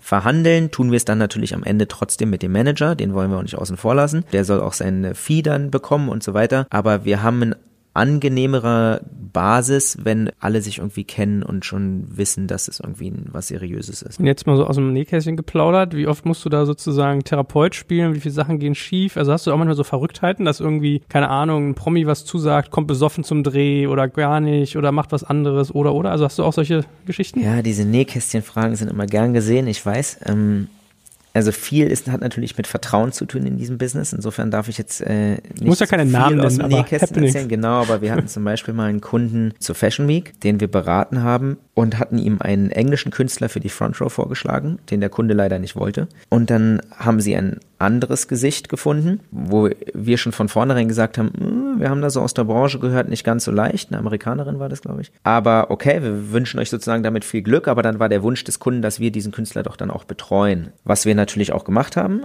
Und ähm, diese Künstlerin fühlte sich aber dann irgendwie nicht hübsch an dem Tag und nicht bereit, um irgendwie in die Frontrow zu gehen und hat sich dann äh, auf der Toilette eingeschlossen. Und die Models standen hinter dem Runway fertig, die Front Row saß, alle saßen, Kameras liefen, Musik fängt an und du kannst aber eigentlich nicht anfangen, wenn dieser internationale Celebrity dir nicht in der Front Row sitzt, weil du brauchst den natürlich auf allen Bildern und so drauf. Ja, und dann musst du natürlich mit Engelszungen zum Teil in dem Fall war es dann aber auch so, dass du dann halt wirklich auch mal deutlich werden musstest. Das gehört natürlich auch zu unserem Job, dass wir dann auch mal Bad Guy sind, den jeweiligen an seine vertraglichen Verpflichtungen auch erinnern musst. Also insofern, ja, Promi-Flüsterer ist natürlich, ich weiß gar nicht, ob es negativ besetzt ist. Für mich klingt es immer so negativ besetzt, aber im Zweifelsfall ist da natürlich was dran, weil du musst einfach wissen, normalerweise sind wir sehr locker und cool mit allen, aber irgendwann ist dann auch der Punkt, wo performt werden muss. Das ist, wenn du die Leute siehst, relativ einfach. Was schwieriger zum Teil ist, ähm, ist so dieses Thema, du musst bitte heute posten und bitte das und das verlinken und so weiter. Und da hast du die Leute halt nicht griffbereit, sondern die sitzen dann irgendwo mit ihren Freunden auf dem Boot und du sagst, äh, bitte denk daran, das um 13.55 Uhr heute zu posten und das und das mit dem Hashtag zu versehen. Ja, und wenn der dann irgendwie bis fünf Minuten vorher nicht antwortet, da musst du halt auch mal irgendwie deutlich werden und sagen, du, pass auf, ich weiß nicht, wo du gerade bist und was du machst, auch alles cool, aber bitte denk dran, wir haben den und den Vertrag unterschrieben, bitte halte dich daran, weil wenn nicht, kann ich nicht dafür garantieren, dass der Kunde sich an seine Zahlungsziele und so hält. Das funktioniert dann meistens. Es gibt natürlich auch Fälle, da gehört dann noch ein bisschen mehr Druck dazu. Aber bisher hat eigentlich immer alles komplikationslos geklappt. Also ich meine das wertschätzend erstmal vorneweg, den Promi-Flüsterer, ja, das ist anerkennend für deine Fähigkeiten. okay. Tut mir aber leid, wenn es bei dir negativ ankommt, aber ich stelle mir es irgendwie auch ein bisschen lustig vor, wenn du da so kommst und hast dann so einen Wälzer, also Madonna, jetzt nimm den Arsch von der Schüssel, jetzt wird hier mal performt. Also die war das jetzt nicht mal ausgedacht, ja, aber ich stelle es auch ein bisschen witzig vor. Ja, es gibt schon skurrile Momente auf jeden Fall. Zumal Künstler ja auch äh, sind ja eben Künstler. Das ist ja auch eine, eine gute Entschuldigung, ja, dass du immer sagst, was willst du eigentlich? Ich bin Künstler. Ja, weißt ja, du? absolut. Und das ist natürlich irgendwie total bescheuert, aber andererseits, ja, wir, wir sind eben keine Bankangestellten. Und das Ja. meine ich auch überhaupt nicht jetzt abwertend, sondern wir sind, also wir, ich sage immer, ich bin keinem Rechenschaft schuldig. Glaube ich wirklich, ja. Ich, ich wenn so, Wenn du einen Vertrag mit Hennas Kunden Wollte ich gerade unterschreibst schon. sagen, äh, da würde ich widersprechen. Also wenn du eine gewisse Leistung zusagst, dann bist du auch die Rechenschaft jeden schuldig, Fall. dass du das einhältst. Auf jeden Fall. Ich meine das eher in der Richtung, Wir hatten Gregor Gysi zum Beispiel zu Gast, ja, und haben mit ihm drüber gesprochen und haben über den Vergleich gesprochen, Popmusik und Politik. Eure Wahlergebnisse sind unsere Charts, um es mal so verkürzt runterzubrechen, mhm. ja. Und aber der große Unterschied ist eben wirklich der, dass er oder das allgemein die Politikerkaste, die ich sehr schätze übrigens im Großen und Ganzen, wo ich erstmal sage, ich bin froh über jeden coolen Typen, der da irgendwie eben kein korruptes Mistschwein ist, sondern der äh, eben seinen Job macht und wirklich dem Volke dienen will sozusagen. Aber die werden eben am Ende von Steuergeldern bezahlt und sind deswegen auch angreifbar. Ich werde nicht von Steuergeldern bezahlt, sondern bin am freien Markt und wenn ich irgendwas verkacke, verkacke ich es eben und dann zahle ich dafür sozusagen selbst. Aber ich bin diesbezüglich niemandem Rechenschaft schuldig. Ja, gebe ich dir recht. Solange du als Musiker unterwegs bist, dann ist es die Entscheidung der Leute, ob die deine Platte kaufen, streamen, was auch immer. Sobald du aber einen Vertrag mit Peugeot unterschreibst und sagt, ich tauche hier in fünf Autohäusern auf und mache das und das und das. In dem Fall, ich glaube daran, weil du ein moralisches Werteverständnis hast, dass du das dann auch machst. Aber es gibt natürlich auch Leute, die dann genau so sind, wie du es gerade beschreibst naja. und sagen, ey, ich habe heute überhaupt keinen Bock und die Autos finde ich eh scheiße und da halt dann nicht auftauchen. Und das geht dann natürlich nicht. Und das ist dann auch unser Job, die Leute wieder einzufangen. Das Gute ist halt, dass ich im Zweifelsfall das Druckmittel des Geldes habe. Und deswegen machen die meisten Leute das ja. Also natürlich stehen da auch viele hinter dem, was sie tun, aber kostenlos hätten sie es halt trotzdem nicht gemacht. Und wenn du dann sagst, gut, wenn du halt heute keinen Bock hast, in dem Autohaus irgendwie da rumzutanzen, ist ja nicht schlimm, aber dann hat der Kunde auch keinen Bock, dir die 20.000 Euro zu zahlen. Hm. Und dann relativiert sich das relativ häufig mit dem, ach, irgendwie habe ich doch gerade Bock. ähm, aber also ne, zu diesem zu diesem aus dem Nähkästchen plaudern. Eine Sache kann ich sagen, weil das immer so rumschwirrt, weil du auch Madonna erwähnt hast. Das war so ein als, Witz aus. Ja, ja, nee, nee, nee, absolut. Ähm, als wenn die amerikanischen Prominenten da alle so ihre totalen Starallüren hätten. Also wir haben äh, Kampagnen mit einer Kate Hudson gemacht oder mit einer Barre Eli und so weiter. Ähm, natürlich hat jeder irgendwie einen gewissen Anspruch an, an sein Umfeld. Und wenn du das irgendwie, wenn du 360 Tage im Jahr unterwegs bist, dann hast du vielleicht auch Bock irgendwie zu sagen, ich hätte gerne ein Wasser mit und ohne Gas und eine Kohle auf meinem Zimmer stehen und jetzt nicht irgendwie nur den verrücktesten Abnehmen-Tee. Ähm, und die haben dann irgendwie so einen gewissen Food Rider, nennt sich das. Aber ich habe noch nie erlebt, also diese Stories, die du irgendwie von Jennifer Lopez und so weiter dann irgendwie in den Gazetten liest. So sortierte M&M's nach Farbe. Ja, genau. Also mhm. habe ich noch nie erlebt. Und wir haben wirklich schon mit dem einen oder anderen Weltstar arbeiten dürfen. Und wenn du denen mit Respekt begegnest und denen das Gefühl gibst, ich kümmere mich um deine Anliegen und du mich aber auch mit Respekt behandelst, dann kommen wir super miteinander klar. Dann funktioniert es eigentlich auch. Aber genau deswegen ist es, glaube ich, wichtig, dass du solche Agenturen dann wie uns vielleicht auch an Bord hast, die A, die Erfahrung haben, B, sich auch nicht von dem Künstler verrückt machen lassen. Also das gibt's natürlich auch, ne? Das kennst du vielleicht auch, Klar. irgendwie Kollegen. Wenn du als Künstler auf einmal, du bist eh schlecht drauf, du bist schon genervt, dann hast du irgendwie eine total aufgeregte Kundin, die um dich rumwuselt, die dir probiert, zwar alles recht zu machen, aber vielleicht auch so überperformt. Naja. Da, da, da wirst du verrückt. Und dann brauchst du vielleicht auch jemanden an der Seite, der zwar auch darauf achtet, dass du das machst, was du machen sollst und die Kundeninteressen vertritt, aber trotzdem irgendwie cool mit dir ist. Der weiß, soll ich den jetzt eher in Ruhe lassen oder möchte der unterhalten werden? Also da kommt es einfach, hängt viel mit Erfahrung. Ich kann mir das total vorstellen. Ich sage jetzt mal keine Namen und keine Produktkategorien, aber ich habe auch kürzlich eine Firma und eine bekannte Person zusammengebracht, einfach aus Passion, weil ich die Leute mag auf beiden Seiten. Und dann gab es so die Situation, die, es war genau wie du geschildert hast, die Person gefragt, findest du es cool? Ja, schick mal meinen Manager, meiner Managerin, zusammen connected und so und es sind da teure Produkte, also schon vierstelliger äh, Betrag. Und dann kam sozusagen, die waren so in der Verhandlung und dann hieß es halt so, ja, ich bin gerade an dem und dem Ort, könnt ihr mir eins eurer Produkte schon mal leihen? So, dann sagen die, dann kommt der eine Mitarbeiter des Kunden zum Hauptchef des Kunden und sagt so, ja, hier angefragt, was soll ich denn da machen? Und so, dann, hallo, muss natürlich leihen, das Ding. Wir verhandeln gerade mit dem, da kann ich ja jetzt schlecht sagen, nee, kriegst du nicht, ist ja scheiße. So, bumm. Geliehen, zack, eine Woche gehalten, kaputt. So, bumm, sitzt du da, ja. Und dann kann, kann ich mir total vorstellen, du bist in diesen Schwulitäten drin, so, oh Mann, ich will den unbedingt, der ist wichtig, ich sehe ein Asset, ich will den nicht enttäuschen, gleichzeitig passiert was Blödes, was mache ich dann? Kann ich ihn jetzt vom Kopf stoßen und so weiter? Also, ich kann mir das lebhaft vorstellen, warum man so eine Schweiz sozusagen in so einer Interaktion braucht, ne? Ja, und du musst natürlich mit sehr vielen Bällen gleichzeitig jonglieren. Also auch da ist es Lustige, diese Leute können sich am Zweifelsfall fast alles leisten, aber du kannst denen dann trotzdem mit Kleinigkeiten irgendwie Freude machen. Also ich habe jetzt gerade einem Künstler für seine Kinder so eine Nintendo Switch organisiert, weil die gibt's irgendwie aktuell eigentlich nicht zu kaufen und seine Kinder finden die aber total toll und er will die unbedingt haben. Und dann sagst du, ey, okay, Digi, pass auf, ich besorge die dir und freue mich, wenn es irgendwie mal an einer anderen Sache klappt.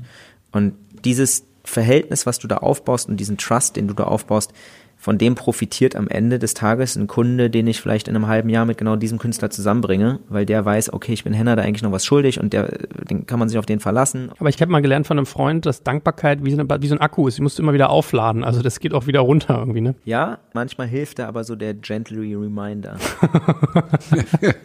also dass du sagst, äh, ja, schade, dass du da abgesagt hast, weil, ja, aber ich musste eh gerade letztens an dich denken, weil ich da irgendwie Nintendo gezockt habe und so. Wie, deine Kinder sind happy, ne? Ja, ja.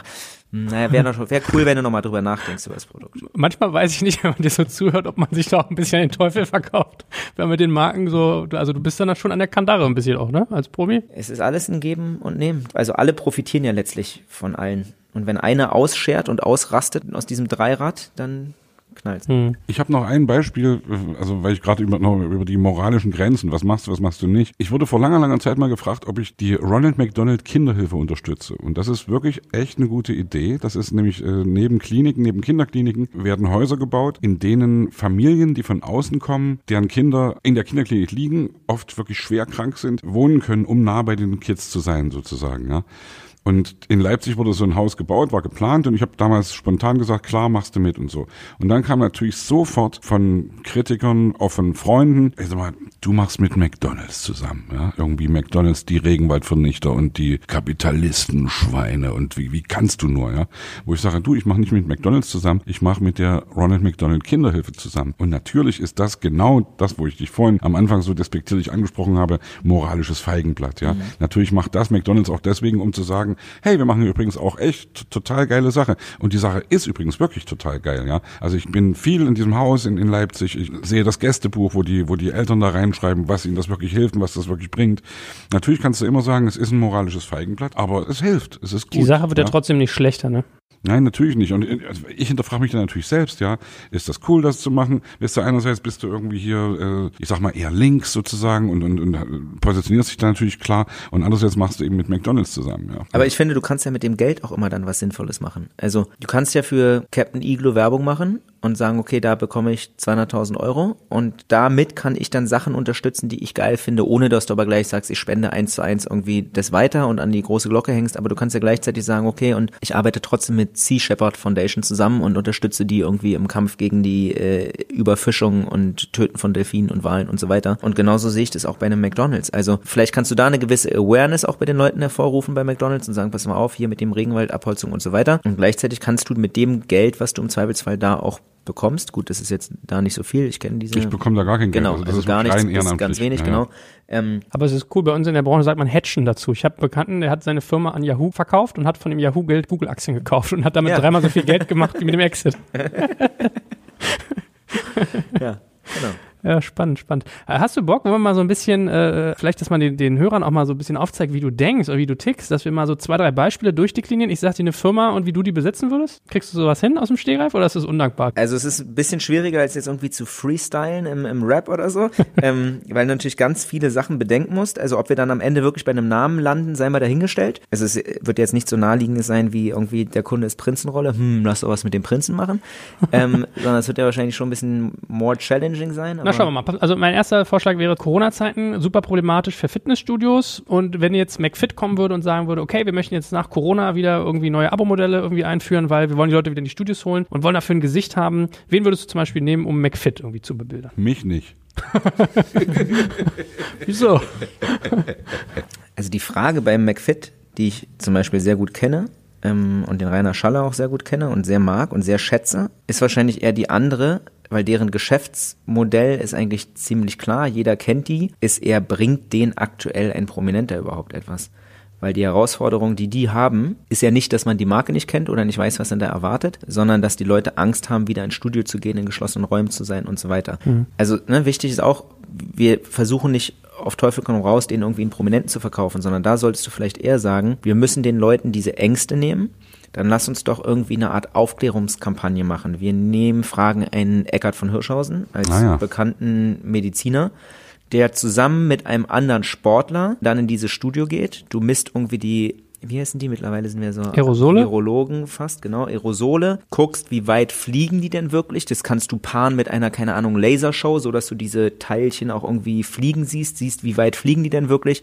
Und am Ende hast du dann keine Ahnung, Paul van Dyck als DJ mit Lasershow, ein Eckart von Hirschhausen und ein Basti Schweinsteiger als Combo und kannst dann sagen, bei uns bei McFit kann dir nichts passieren, weil, das erzählt dann Eckhard von Hirschhausen, der ist irgendwie anderthalb Meter weg, weißt die Schweinsteiger pustet da äh, auf dem Laufband irgendwie seine Spuckteilchen durch den Raum und Paul van Dyck legt auf und in der Lasershow siehst du diese Teilchen, wie die nach 20 Zentimetern auf den Boden fallen und jeder weiß, okay, mir kann gar nichts passieren. Also ich glaube, so müsstest du dich im Zweifelsfall. Aber geile Denke, ne? Merkst du, was ich meine? Deswegen Ja, das cool. macht's mit Henna mal Spaß. Okay, zweites Beispiel. Wirecard. Gerade 1,9 Milliarden Dollar verloren oder Euro sogar. Ja, Typ ist doch jetzt gerade irgendwie ist, Zurückgetreten, ja. genau. So, wenn wir jetzt sagen, die erholen sich, die finden ihre 1,9 Milliarden wieder, müssen jetzt wieder Vertrauen schaffen bei Endkunden. Wie würdest du daran gehen? Eine Bank quasi. Also glaube ich schon mal ganz wichtig, wenn wir über Wirecard sprechen, dass die sozusagen ihr Vertrauen wiederhergestellt haben, weil sonst wäre das genauso ein Fall, wo ich schon mal gar keinen Prominenten raten würde, sich damit zu assoziieren. Also das wäre einer dieser Fälle, wo ich den Auftrag ablehnen würde, wenn die jetzt nicht auf einmal ihr Geld wiederfinden, weil der Prominente danach im Zweifelsfall verbrannt ist. Also es gibt natürlich trotzdem Prominente, wie, keine Ahnung, Mike Tyson, der einfach sein Geld schneller rausgeschmissen hat, als er es verdient hat, der das Geld braucht, dann soll er das machen, aber da will ich dann sozusagen nichts mit zu tun haben. Gesetz des Falles, sie würden ihr Geld da wiederfinden. Dann musst du dich halt so nähern, dass du sagst, okay, wer ist wirklich eure Zielgruppe? Wie alt ist eure Zielgruppe? Über welche Medien erreichen wir die? Erreichen wir die eher über Social Media? Dann brauchst du natürlich jemanden, der eine entsprechende hohe Social Media Reichweite und Interaktion hat.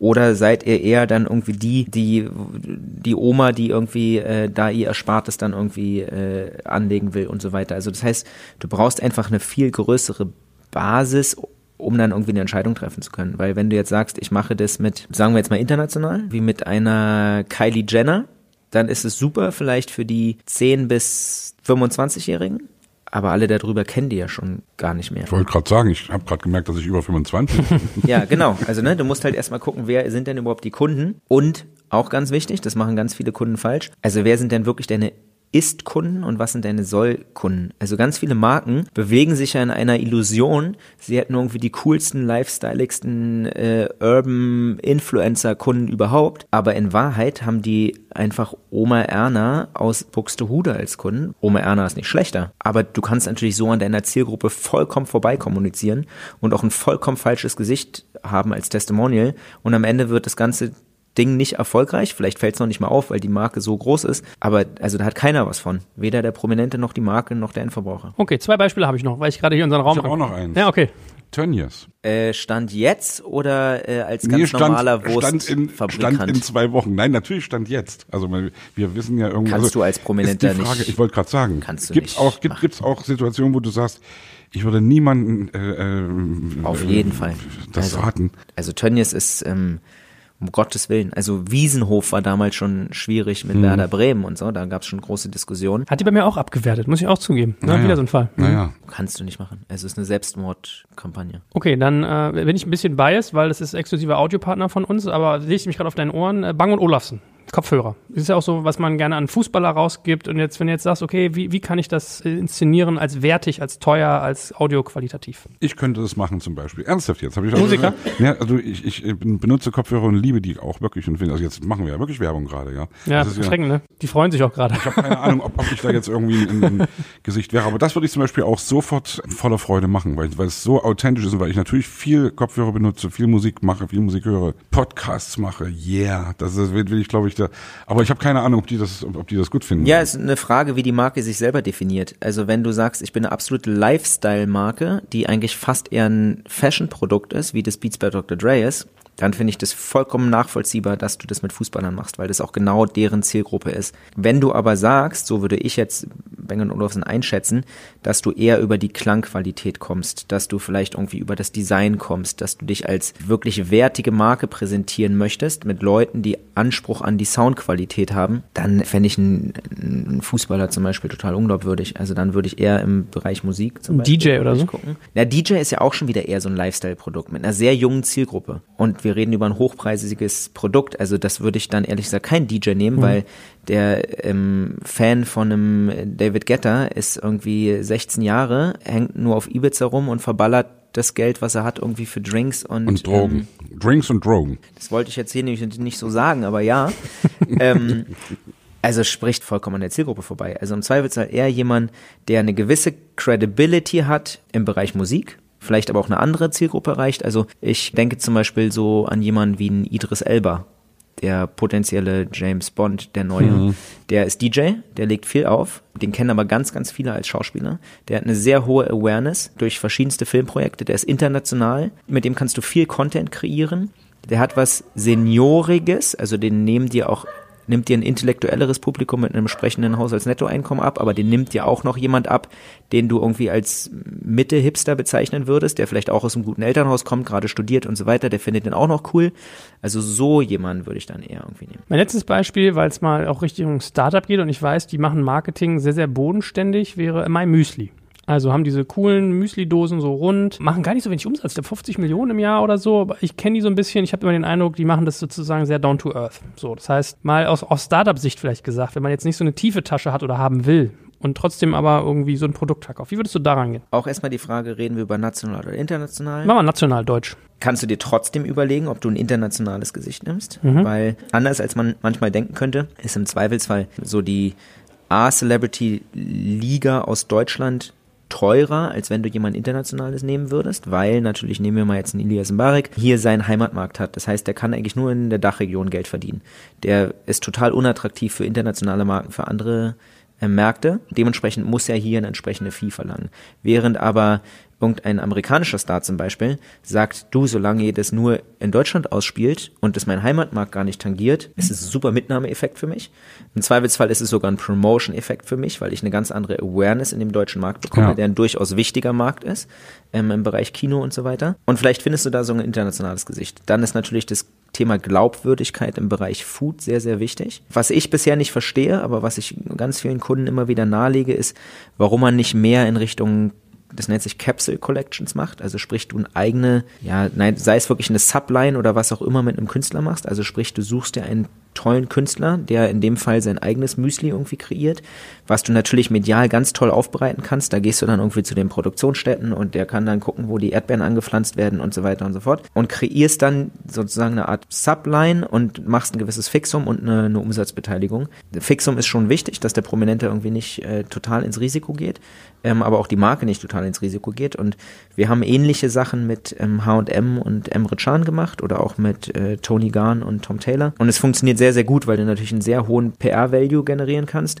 Du hast einen Image-Transfer, du hast ein Argument auch für den Handel, um dich ganz anders zu positionieren. Also wenn du jetzt mit meinem Müsli zu Edeka noch gehst und sagst, pass auf, wir haben hier mein Müsli designed by, created by XYZ, dann räumen die dir vielleicht auch nochmal ganz andere Flächen ein, weil du einen viel höheren Awareness-Faktor mitbringst.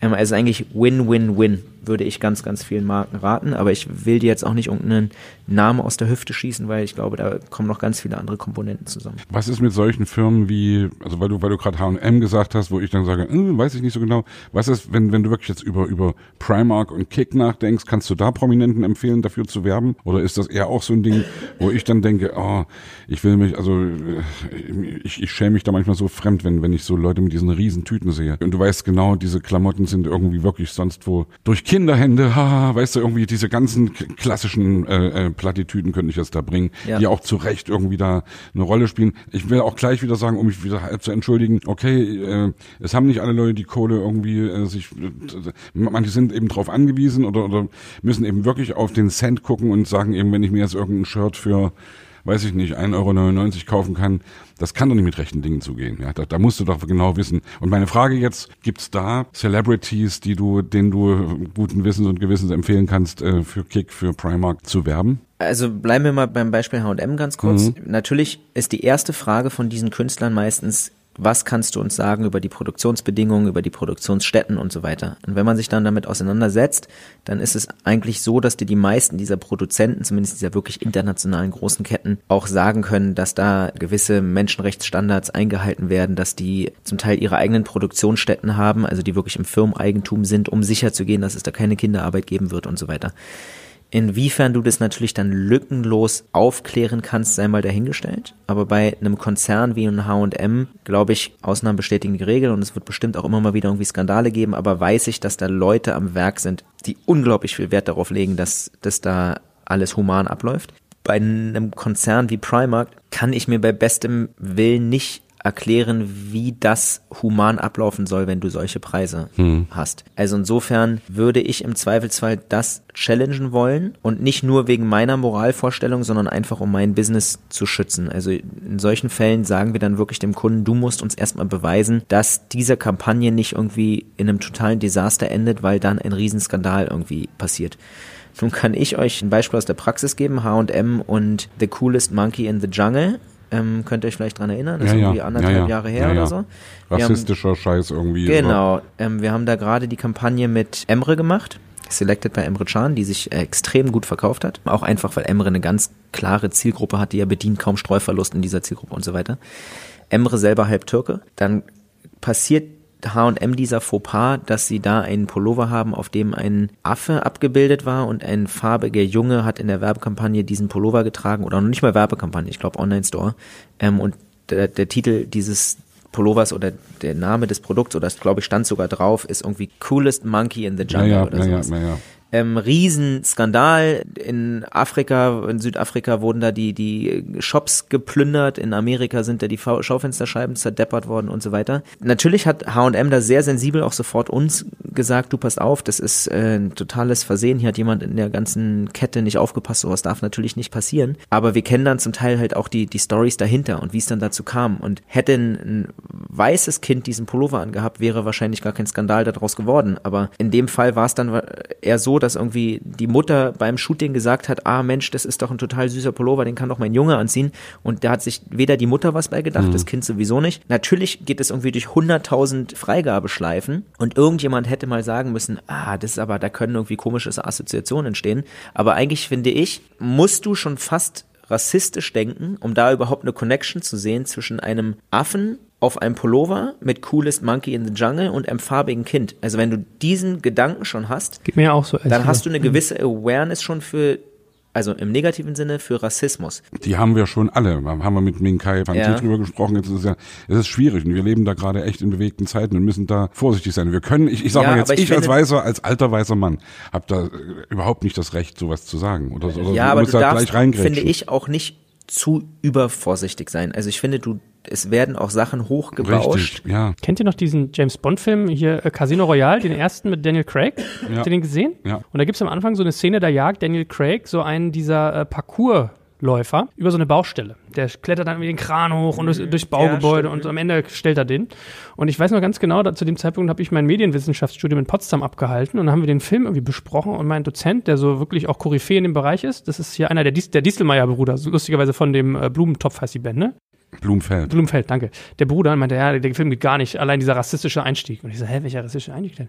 Ja, da ist doch dieser Mann, dieser Schwarze, der da wie so ein Affe irgendwie den, äh, den Kran hochgeht und dann wieder runterfällt und keine Ahnung. Und ich dachte, hä? Also ich hatte diese Wahrnehmung gar nicht. Ich hab gedacht, okay, das, wie das ist da ein Parcours-Künstler. Parcours kommt aus der Banlieue in Paris. Also ich weiß ein bisschen, was du meinst. Langer Bogen jetzt äh, zurück zu dem Thema, dass man schon ein bisschen so ein, wie hast du gesagt, Awareness im negativen Sinne haben muss. Ja. Es ja. ist auch wirklich schwierig. Ich versuche im Zweifelsfalle immer auf der Seite derer zu stehen, die sich gegen Rassismus auf jeden machen, Fall. Ja, auf, also, also auch, auch, aber du darfst auch, wenn halt Sachen auch nicht über, überinterpretieren. Ja, aber ist, ich, ich, glaube, wenn, dass ich als weißer Mann da irgendwie schon. Ja, er ist, wie hätte man gesagt, braun, aber er ist sozusagen halt auch ein bisschen dunkler pigmentierte Haut, ne? Als Ägypter, ägyptischen Ursprung so. Aber ja, natürlich musst du sensibel sein. Und natürlich hätte sowas gar nicht passieren dürfen. Aber das weiß ein H&M genauso. Und ein H&M ist wahrscheinlich eins der weltoffensten Unternehmen, was ich kenne, die seit irgendwie Jahren mit sowohl farbigen als auch asiatischen als auch mit, keine Ahnung, grünen Models arbeiten. Da ist die Hälfte der Angestellten irgendwie hat einen Migrationshintergrund, die sprechen alle nur Englisch miteinander, weil sonst hätten die wahrscheinlich jede Weltsprache oder jede Sprache auf dieser Welt in ihrem Unternehmen irgendwie. Also die Welt hat wirklich riesen Herausforderungen und es gibt ein riesen Rassismusproblem und zwar in allen Ländern und nicht irgendwie wie jetzt alle nur auf Amerika zeigen, sondern in allen naja. Ländern. Aber ich finde, die, diese Energie, die muss doch auf die die wirklichen Skandale dann irgendwie verwendet werden. Und man muss nicht immer irgendwie Skandale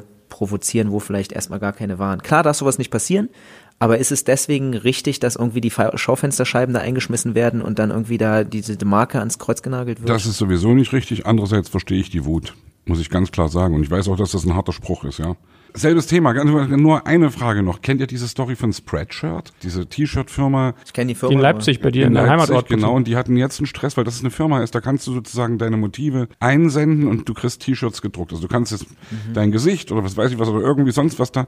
Und da hatte einer eben gerade auch jetzt wieder Corona-Scheiß. Gesichtsmaske Verschwörungstheorie. Nee, es ging um Impfzwang. Und einer hatte irgendwie das, das war ein Riesenskandal, einen Judenstern, also den KZ-Judenstern mit irgendwie Impfgegner, ja, und oder im Impfzwang oder sowas, ja. Und das war natürlich zu Recht ein Riesenskandal. Und das Ja. ist denen irgendwie durchgerutscht. Da gibt's bestimmt auch viele Leute, die das irgendwie checken und die, die, die da irgendwie versuchen, das in irgendeiner Weise zu kontrollieren, was da wirklich gemacht wird. Also du kannst da nicht ein Hakenkreuz einschicken, aber dass das da durchgerutscht ist, war natürlich irgendwie ein Riesenproblem, ja. Und die Leute von der Firma sind cool und ich, ich weiß das, ja. Und die haben unter sowas natürlich extrem zu leiden, ja. Ja.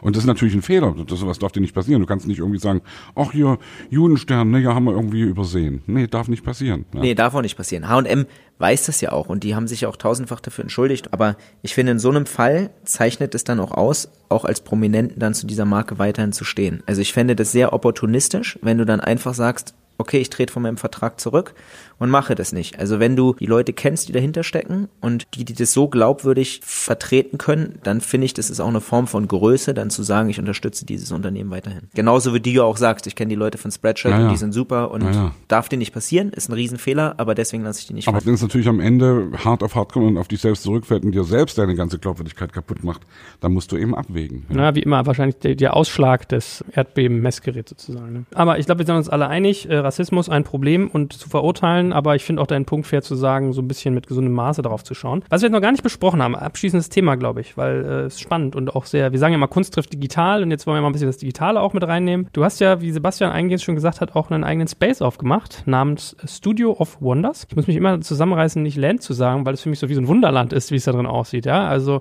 wer uns auf Instagram folgt, ihr seid alle herzlich eingeladen, in Klammern, liebe Hörer, äh, der wird auch unsere Fotos da sehen, mit, mit Bällebädern, mit irgendwie, musst du selber nicht mal sagen, kannst du besser erzählen. Erzähl doch mal ein bisschen, wie es dazu gekommen ist, wie das vielleicht auch in deine Strategie passt mit dem, was du eigentlich tust. Also das Thema Influencer wird ja für Marken immer wichtiger. Ob zu Recht oder zu Unrecht, da findet man äh, im Internet mit verschiedenen Publikationen auch meine Meinung dazu. Also um es in einem Satz zu sagen, ich halte Influencer für überbewertet. Also ich würde Marken immer eher empfehlen, mit klassischen Prominenten zu arbeiten, die natürlich im Zweifelsfall auch eine eigene Reichweite haben, aber die halt eine gesamtgesellschaftliche Relevanz haben und nicht wie ein Influencer in seiner Followerschaft irgendwie eine Riesenbekanntheit hat, aber außerhalb dieser eigenen Followerschaft nackt über einen Rathausplatz rennen könnte und keiner würde ihn erkennen. Aber ist ein anderes Thema. Influencer werden immer wichtiger und relevanter für die Marken. Und meine Mutter ist Lehrerin und hat mich früher mal in irgendwelche Museen geschleppt, weil sie irgendwas pädagogisch Wertvolles mit mir machen wollte, was ich so semi-spannend fand. Langweilig. Ich wollte gerade Genau. sagen, schade, dass es nicht funktioniert hat, wa? Genau, ja. ähm, aber ich habe äh, eine Zeit lang auch in Amerika gelebt und habe da gesehen, uh, da gehen ja auch irgendwie Leute unter 400 Jahren ins Museum, die irgendwie auch ganz cool sind und die Museen sind auch ganz anders aufgebaut. Es ist halt nicht so wie, ja, hier dürfen keine Bilder gemacht werden, alle müssen ganz leise sein und so. Oh, das habe ich mal gehasst. Aber da fand ich das ganz geil. Und dann habe ich angefangen, mich so ein bisschen für Museen, Ausstellungen, Galerie, Opening, was auch immer Sachen zu interessieren. Und dann war die Idee, Mensch, lasst uns doch irgendwie was bauen, was zeitgemäß ist, was irgendwie zum Interagieren einlädt. Das finde ich nämlich auch ganz wichtig, dass du nicht einfach nur irgendwo hingehst, dir was anguckst und nach fünf Minuten wieder rausgehst. Und das irgendwie mit den Themen Social Media verknüpfen. Also sprich, wir haben da verschiedene kleine Erlebniswelten zu schaffen, die ganz unterschiedliche Fotomotive bilden. Also wir haben einmal so eine äh, Art Dschungel nachgebaut, wo wir auch mit Geruch arbeiten und mit Geräuschen. Ähm, wir haben natürlich das obligatorische Bällebad. Es gibt so eine Unendlichkeitsräume durch die ganzen Spiegel, eine Upside-Down-U-Bahn, wo du eigentlich erst dann den Effekt erkennst, wenn du danach das Bild drehst, weil du dann halt irgendwie an der Decke hängst. Guckt euch die Fotos auf Insta an, Leute. Wir haben da echt eine Session gemacht und das war wirklich, das war für mich, entschuldige, dass ich das jetzt unterbreche, aber das war so ein Kinderspielplatz für mich. Wir sind Ja, so genau. wieder kleine Jungs geworden auf einmal. Also ich kann eben echt wirklich ernsthaft jedem nur empfehlen. Studio of Wonders ist äh, äh, Leipziger Platz. Am Ja, Leipziger Platz, direkt genau. neben Potsdamer Platz sozusagen. Also Genau. wenn ihr Potsdamer Platz aussteigt, geht dahin. Das ist wirklich und da ist eben, wie- weil du eben sagtest, nicht wie in diesen altehrwürdigen Museen äh, äh, Fotografierverbot und so. Im Gegenteil, da ist, da hast du fast das Gefühl, da ist Fotografieraufruf. Fotografierpflicht, Ja, ja, ja, absolut. Fotografierzwang. Und du, du bist, du fühlst dich selbst dazu gezwungen, wirklich zu fotografieren, weil das so optisch echt geil ist. Also Absolut. Ich diese Idee wirklich äh, Vielen hammer, Dank. hammergeil. Ja, vielen Dank. Ähm, also ich mache das ja mit Partnern auch zusammen und uns war einfach ganz wichtig, dass die Leute da auch danach was mitnehmen. Also wenn du sonst ins Museum gehst, dann findest du es vielleicht toll, dir irgendwelche Kunstwerke anzugehen, aber danach gehst du halt nach Hause und erzählst vielleicht noch zwei Leuten darüber und das war's. Wir wollen nicht das Gegenteil, also wir wollen nicht, dass die Leute da hinkommen, das vor Ort eigentlich krass boring finden und irgendwie dann aber geile Bilder danach haben, Naja. sondern es soll eine Mischung sein. Die Naja. sollen das innere Kind in sich wiederentdecken, Spaß haben mit diesen Installationen und Modulen und trotzdem danach aber Content haben, den sie dann entsprechend posten können, mit ihren Freunden darüber reden können und sagen können, irgendwie, oh, guck mal, und das ist geil, und wenn du das und das machst. Also manchmal erwische ich mich selber, wenn du irgendwie, keine Ahnung, in der Bahn sitzt und wirklich Langeweile hast, gehst du durch alte Fotos und hast halt dann die Erinnerung. Ja. Und das finde ich immer toll. Geht mir genauso, ist wie ein Tagebuch. Ja, sozusagen, genau. Ne? Genau. Und da hast du halt wirklich viele tolle Bilder, Videos danach, die du irgendwie bei Instagram, TikTok, was auch immer posten kannst. Und das sind einfach witzige Effekte, äh, Effekte die, die dadurch entstehen. Apropos Infekte, dieser kleine freudsche Versprecher, die hat ja, Ja. Äh, Corona einen kleinen Strich durch die Rechnung gemacht jetzt, weil du hast erst jetzt geöffnet irgendwie vor ein paar Wochen oder so und natürlich fällt dir zurzeit alles weg, was in irgendeiner Weise ja Schulklassen vor allem betrifft. Also übrigens auch alle Lehrerinnen, alle Lehrer. Ihr müsst ja gerade in Berlin, ihr müsst doch immer Wandertage machen und müsst irgendwie Schulausflüge machen. Geht nicht in, also ich, entschuldige, ich will jetzt gar nicht so äh, gegen gegen Bildung hier wettern, aber geht doch echt mal dahin, geht doch echt mal in das Studio of Wonders. Die Kids werden es euch danken und ihr werdet die Helden sein. Ja, ich glaube, als Lehrer hast du halt auch viele Anknüpfungspunkte. Ne? Du kannst irgendwie das mit dem Thema Cybermobbing verbinden. Also so von wegen, was machst du eigentlich für Bilder von dir und wo tauchen die dann alles auf und wie möchtest du irgendwie später mal irgendwie gefunden werden. Du kannst aber auch das mit dem Thema Physik irgendwie verbinden und irgendwie über Einfallswinkel, Ausfallswinkel und so weiter sprechen, aber halt Dieses nicht so. Spiegelkabinett war der Hammer. Zum Beispiel, Naja, genau. Naja. Aber halt nicht so wie im das Museum der Technik ist noch vergleichsweise spannend, aber es gibt halt Museen, äh, äh, äh, also da, ich bin selber Papa, also da würde sowohl ich einschlafen als auch mein Sohn. Und Mhm. halt im Studio of Wonders halt definitiv nicht. Und insofern glaube ich, musst du ja was finden, was irgendwie auch die Leute, die du da erreichen möchtest, also im Zweifelsfall als Lehrer deine Schüler, ähm, woran die irgendwie Spaß haben.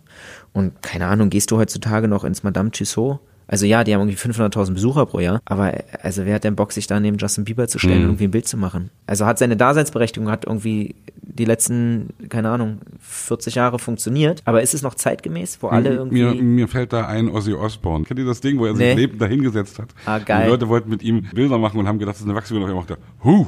Und da sind die dermaßen erschrocken, wirklich. Das ist, Geil. Das, es war echt sehr cool. Ja, so ist mega genau. Aber was war denn die Ursprungsfrage? Jetzt habe ich die. Äh, wir, wir waren eigentlich wegen Corona drauf gekommen. Genau. Weil zurzeit kommen da verhältnismäßig wenig Leute. Ja, ja, also ursprünglich war es so geplant, dass wir am 1. April aufmachen. Ich glaube, Mietvertrag haben wir irgendwie im Februar unterschrieben. Also super Timing. Da war es also dann zu spät, um irgendwie zurückzurudern. Und dann 1.4. ging natürlich nicht. Dann durften wir irgendwie Ende Mai aufmachen. Aber also ja, wir sind jetzt hier im Audioformat unterwegs. Äh, Die, die nicht aus Berlin kommen, es sieht wahrscheinlich genauso aus wie in den meisten Dörfern in Deutschland gerade. Es ist vergleichsweise wenig los. Also es Ja. gibt einfach keine Touristen in der Stadt. Ähm, das heißt, an den Wochenenden ist es schon okay gefüllt, aber unter der Woche ist da tote Hose. Und das, was vorher eine Triple-A-Lage war mit Leipziger Platz, ist halt jetzt irgendwie eine Triple-A-Preis zu einer C-Lage quasi. Genau. Mhm. richtig geworden. Also insofern, da gibt es auf jeden Fall äh, Optimierungspotenzial, aber wir können unsere Zielgruppe ja nicht hierher zaubern. Aber nochmal, also ich, ich also dafür mache ich echt total gern Werbung. Also Studio of Wonders, Leipziger Platz, wie gesagt, fahrt bis zum Potsdamer Platz, geht dahin, ihr werdet es nicht bereuen. So, das war der Werbespot. Und es ist aber auch hygienetauglich. Ne? Also Bällebad würde ich überlegen, so muss ich fairerweise sagen. Und das Spiegelkabinett wurde auch immer warm, aber ich fand, man konnte sich da bewegen, es war Platz, es war irgendwie. Genau, also wir lassen immer nur 20 Leute auf die Fläche. Die haben dann so 90-Minuten-Slots. Alles wird natürlich täglich gereinigt, auch desinfiziert. Also die Spiegel werden immer abgerieben und so. Und auch die Bälle werden in regelmäßigen Abständen desinfiziert. Und Das habe ich mich gefragt, wer da die Dinger wieder raussammeln muss. ja, das macht keiner händisch. Das ist wie so eine, kennst du so eine, so eine Ballmaschine beim Tennis, Mhm. die das Ja, so ja. einsaugt Ja, und ja. wieder ausspuckt? So Ja, ja. ähnlich funktioniert das dann. Was mich noch interessieren würde, ist, wie oft werdet ihr durchwechseln? Weil was ich festgestellt habe, ist, wir haben jetzt unterschiedliche Instagram-Accounts, die wir betreiben. Meinen, Sebastians und irgendwie Kunstschrift Digital und bei Digital kommt kommt auch mal was. Und ich merke, eure Bilder sind visuell so stark, dass man sie halt schnell wiedererkennt und sich schnell satt sieht, wenn man nicht aufpasst. Ich habe so den Verdacht, dass ihr wahrscheinlich einfach durchwechseln müsst, immer mal so. Genau, also X, ne? geplant, also ne, Corona-bedingt sieht der Businessplan natürlich etwas anders aus, als er dann hätte sein sollen. Aber ist es eigentlich gewesen, dass wir alle zwei, drei Monate Module wechseln, weil wir, der Business Case sieht das vor, dass wir diese Module auch mobil anbieten. Also Kunde XYZ, My Müsli, kommt zu uns und hat bei uns ein Modul, was wir im Zweifelsfall sogar für sie gebaut haben. Keine Ahnung, eine riesengroße Müslischale, ähm, wo Geil. die Leute sich Ja, reinlegen können. Und da taucht dann vielleicht auch irgendwie My Müsli klein auf oder die Farbwelt ist so gestaltet, dass es einen Wiedererkennungswert gibt. Aber das ist mobil. Und wenn dann My Müsli sagt, wir sind beim Lollapalooza Festival Sponsor oder wir öffnen einen neuen Store XY, dann können die dieses Modul jeweils da hinstellen. Ähm, also wie so eine Art Nachverwertung. Und dementsprechend würde bei uns natürlich wiederum Platz werden und wir würden ein neues Modul integrieren. Also sprich, dieses Businessmodell besteht eigentlich auf zwei Füßen. Einmal die stationäre Studio of Wonders und einmal die mobile Variante für eigentlich alle Marken, die du dir vorstellen kannst. Ich habe auch gerade so vor Augen, wie äh, Sebastian in so eine Heineken-Flasche kriecht oder so, wie sie die Genie dann, oder? Wäre das was? ja, ja, ja. Ja, du musst es halt nur kreativ umsetzen, ne? Also es darf halt nicht so into the face sein, dass die Besucher sagen, da habe ich keinen Bock drauf. Also vor allem, weil wir halt auch relativ viele Prominente und Influencer als Gäste haben. Also wir haben jetzt halt irgendwie drei Wochen auf und Capital Bra hat sein Musikvideo bei uns gedreht. Steffi Giesinger hat ein Shooting da gemacht. Äh, Matthias Schweighöfer.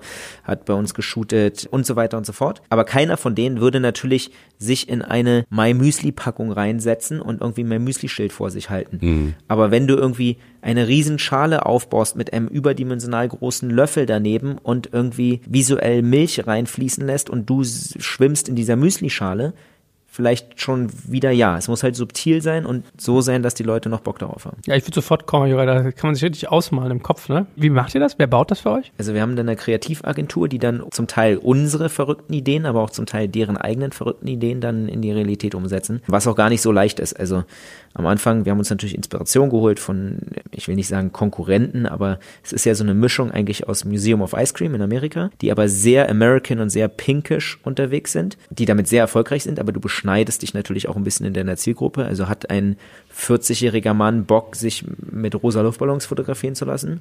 Sebastian, möchtest du das beantworten? Ich schon. Also, wie gesagt, du, du bist ja dann keine 40 mehr, wenn du es machst. Genau. Trotzdem sind es wahrscheinlich auch viele, die sagen, Ja, kann sein. ja, weiß ich nicht, aber wir haben probiert eine Mischung aus, letztlich ist es eine Mischung aus Illuseum, weiß nicht, ob ihr das kennt, aber Ja, doch, doch, ja. finde ich super geil, eine Museum of Ice Cream und äh, Museum der Technik und keine Ahnung was. Also wir haben uns sozusagen probiert, das Beste von allen Sachen rauszusuchen, aber auch Instagrammable zu machen. Ne? Also dieses Illuseum zum Beispiel finde ich unglaublich geil, aber es ist halt nicht so aufgebaut, weder von der Größe der Module noch von der Farbgebung und so, dass es irgendwie sich wirklich für Social Media eignet. Und wir haben probiert, uns die wirklich besten Ansätze rauszuziehen, zu kombinieren und uns damit auch für alle Zielgruppen zu öffnen. Also bei uns hat, glaube ich, das Kind Spaß, wenn es irgendwie im Bällebad, im Dschungel, was auch immer ist. Bei uns hat irgendwie das 18-jährige Mädchen Spaß, was mit ihrer Freundin kommt, aber bei uns hat auch irgendwie der 40-jährige Mann, Papa, was auch immer Spaß, der dann auch irgendwie ein geiles Bild in der U-Bahn oder wo auch immer macht. Ja, vor allem, du kannst es ja richtig auch als Treffpunkt machen. Also das Lustige ist ja, Matthias Killing, der bei uns war, den haben wir da getroffen und kennengelernt. Und dann habe ich gesagt, ich kenne deine Stimme, wer bist denn du? Und dann habe ich gesagt, ich mach Frühstück. Ich sag, stimmt, fuck. Und dann, als er hier war, sagte er mir, ja, ich habe Sebastian Krummige gesehen, aber ich habe mich nicht getraut, den anzusprechen. Wir sagen, echt, du?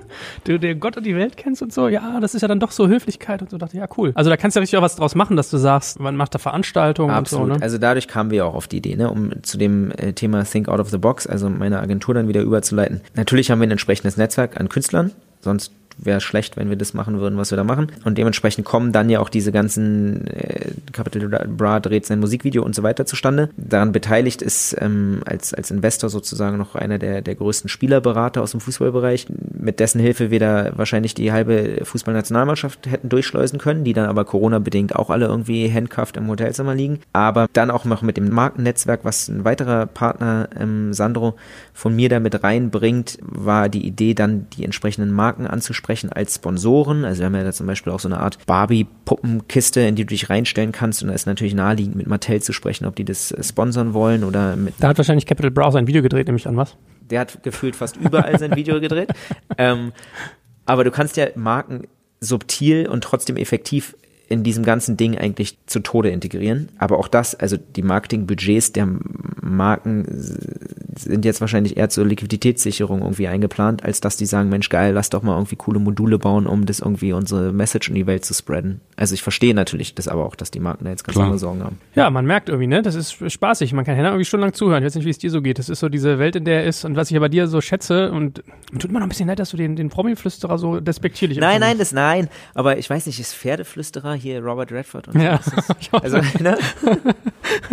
Aber ich finde das faszinierend. Ich hab, das muss man wirklich mal sagen. du hast mir viel Schmerz bereitet bei der Anbahnung dieses Podcasts hier, weil ich so oft zu ihm kam, meinte, ey, guck mal, ich möchte einen Promi-Podcast machen mit dem. Dann sagst du, nee, fuck off, kannst du vergessen, der macht das nicht. Nee, der kostet sich so viel Geld. Nee, das, das, das, nee, geht nicht, vergiss es, das, das, das. So dieses Analytische ist aber total wertvoll, weil je mehr irgendwie diese Ablehnung kam, desto mehr dachte ich so, nee, dem, dem zeigst du es, die, die Tür trittst du jetzt ein. Da hält dir einer die Tür zu, wo ich einerseits dankbar war, also ich gar nicht, ich habe das gar nicht mit dir so, aber die Tür ist zu, so fühlt sich das für mich an, mit deiner Person. Und das finde ich aber faszinierend, was du auch vorhin gesagt hast, so ja, als äh, McFit würde ich nicht versuchen, da irgendwie Promis zu nehmen, sondern Vertrauen aufbauen. Zack, so dieses Analytische finde ich eine faszinierende Fähigkeit. Irgendwie. Aber bei einer Minkai zum Beispiel habe ich gesagt, nimm hier Minkai, ne, wir hatten ja so ein bisschen gechallenged, habe ich gesagt, Minkai ist super, die ist eloquent, die hat was zu sagen. Natürlich muss der Künstler im Zweifelsfall auch was eigenes vielleicht promoten wollen und wenn du so dieses Knowledge hast, dann also es ist immer toll. Ich finde es halt immer nur schade, wenn Leute in die falsche Richtung rennen, weil sie irgendwie eine eigene Idee haben, die auch gut ist, aber wo du einfach mit deinem Know-how schon weißt, mhm. das ist zum Scheitern verurteilt. Das ist einfach ja, es ist ja das Schönste, wenn du wirklich dann eine Win-Win-Situation genau. schaffst, die beiden Seiten hilft. Ja, ja nur so funktioniert es meines Erachtens. Also Klar. so ist mein Businessmodell aufgebaut. Es müssen alle irgendwie was davon haben. Sei es im Zweifelsfall auch Geld, aber trotzdem irgendwie Spaß. Sie können ihre eigenen Projekte damit irgendwie forcieren. Sie können ihr Netzwerk vielleicht weiter aufbauen und so. Also wenn einer in dieser Konstellation unglücklich ist, dann ist ein Scheißprojekt. Nee, nicht gut, ja. Und es stimmt aber, ich bin mit Kai mittlerweile gut befreundet. Wir schreiben total oft über Fußball, über Basketball. Ich habe hier, glaube ich, Coca-Cola, die Deutsche Bank als Sponsoren für ihren Podcast mittlerweile mal vorgestellt und so. Von daher äh, danke ich dir. Ja, sehr gerne, sehr gerne. Minkai ist eine der Frauen, denen ich die größte Fußballfachkompetenz äh, attestieren würde. ja, ja, das Und stimmt. die auch mit Leidenschaft dabei ist, so, mit der du dich auch richtig streiten kannst darüber, ist ja. großartig. Ja, vor allem spielt die teilweise selber Basketball, wenn ich mich nicht täusche sogar. Und ihr Mann ist bei Alba, also da, die nimmt, ich glaube, der nimmt die einen schon auseinander so. Ah, hervorragend. Lieber Henna, es hat sehr, sehr viel Spaß gemacht und äh, wir rufen nochmal alle Hörer auf. Also Studio of Wonders am schönen Leipziger Platz, weil wirklich tolle Location und ich will diesen Unternehmergeist in dir auch irgendwie gefördert wissen. Und äh, wenn ich Marke oder Promi wäre, würde ich mir auch mal deine Webseite angucken. Von daher, wie gesagt, ich glaube, äh, super spannend, woran du da bist und äh, ja, ich hoffe, dass wir uns noch viel, viel sozusagen weiterhin so austauschen und du mal hier irgendwie wieder zu Gast bist. Ich habe auch schon mal drüber nachgedacht. Vielleicht sollten wir mal so einen kleinen Promi-Bewertungseinspieler von Henna am Anfang machen bei unserem Podcast. So. Ja, wir haben sogar mal überlegt, mit ein paar Gästen irgendwie ein Essen zu machen, die wir hatten, und dann mit ihnen zum Studio of Wonders zu gehen. Kann man auch mal sich überlegen. Super Idee. Ja. Finde ich sehr gut. Hervorragend. Ich wünsche dir ganz, ganz viel Glück mit all diesen Vorhaben und äh, ganz herzlichen Dank, dass du heute da warst. Vielen Dank. Hey, Henna. Dankeschön. gerne, gerne. Ciao.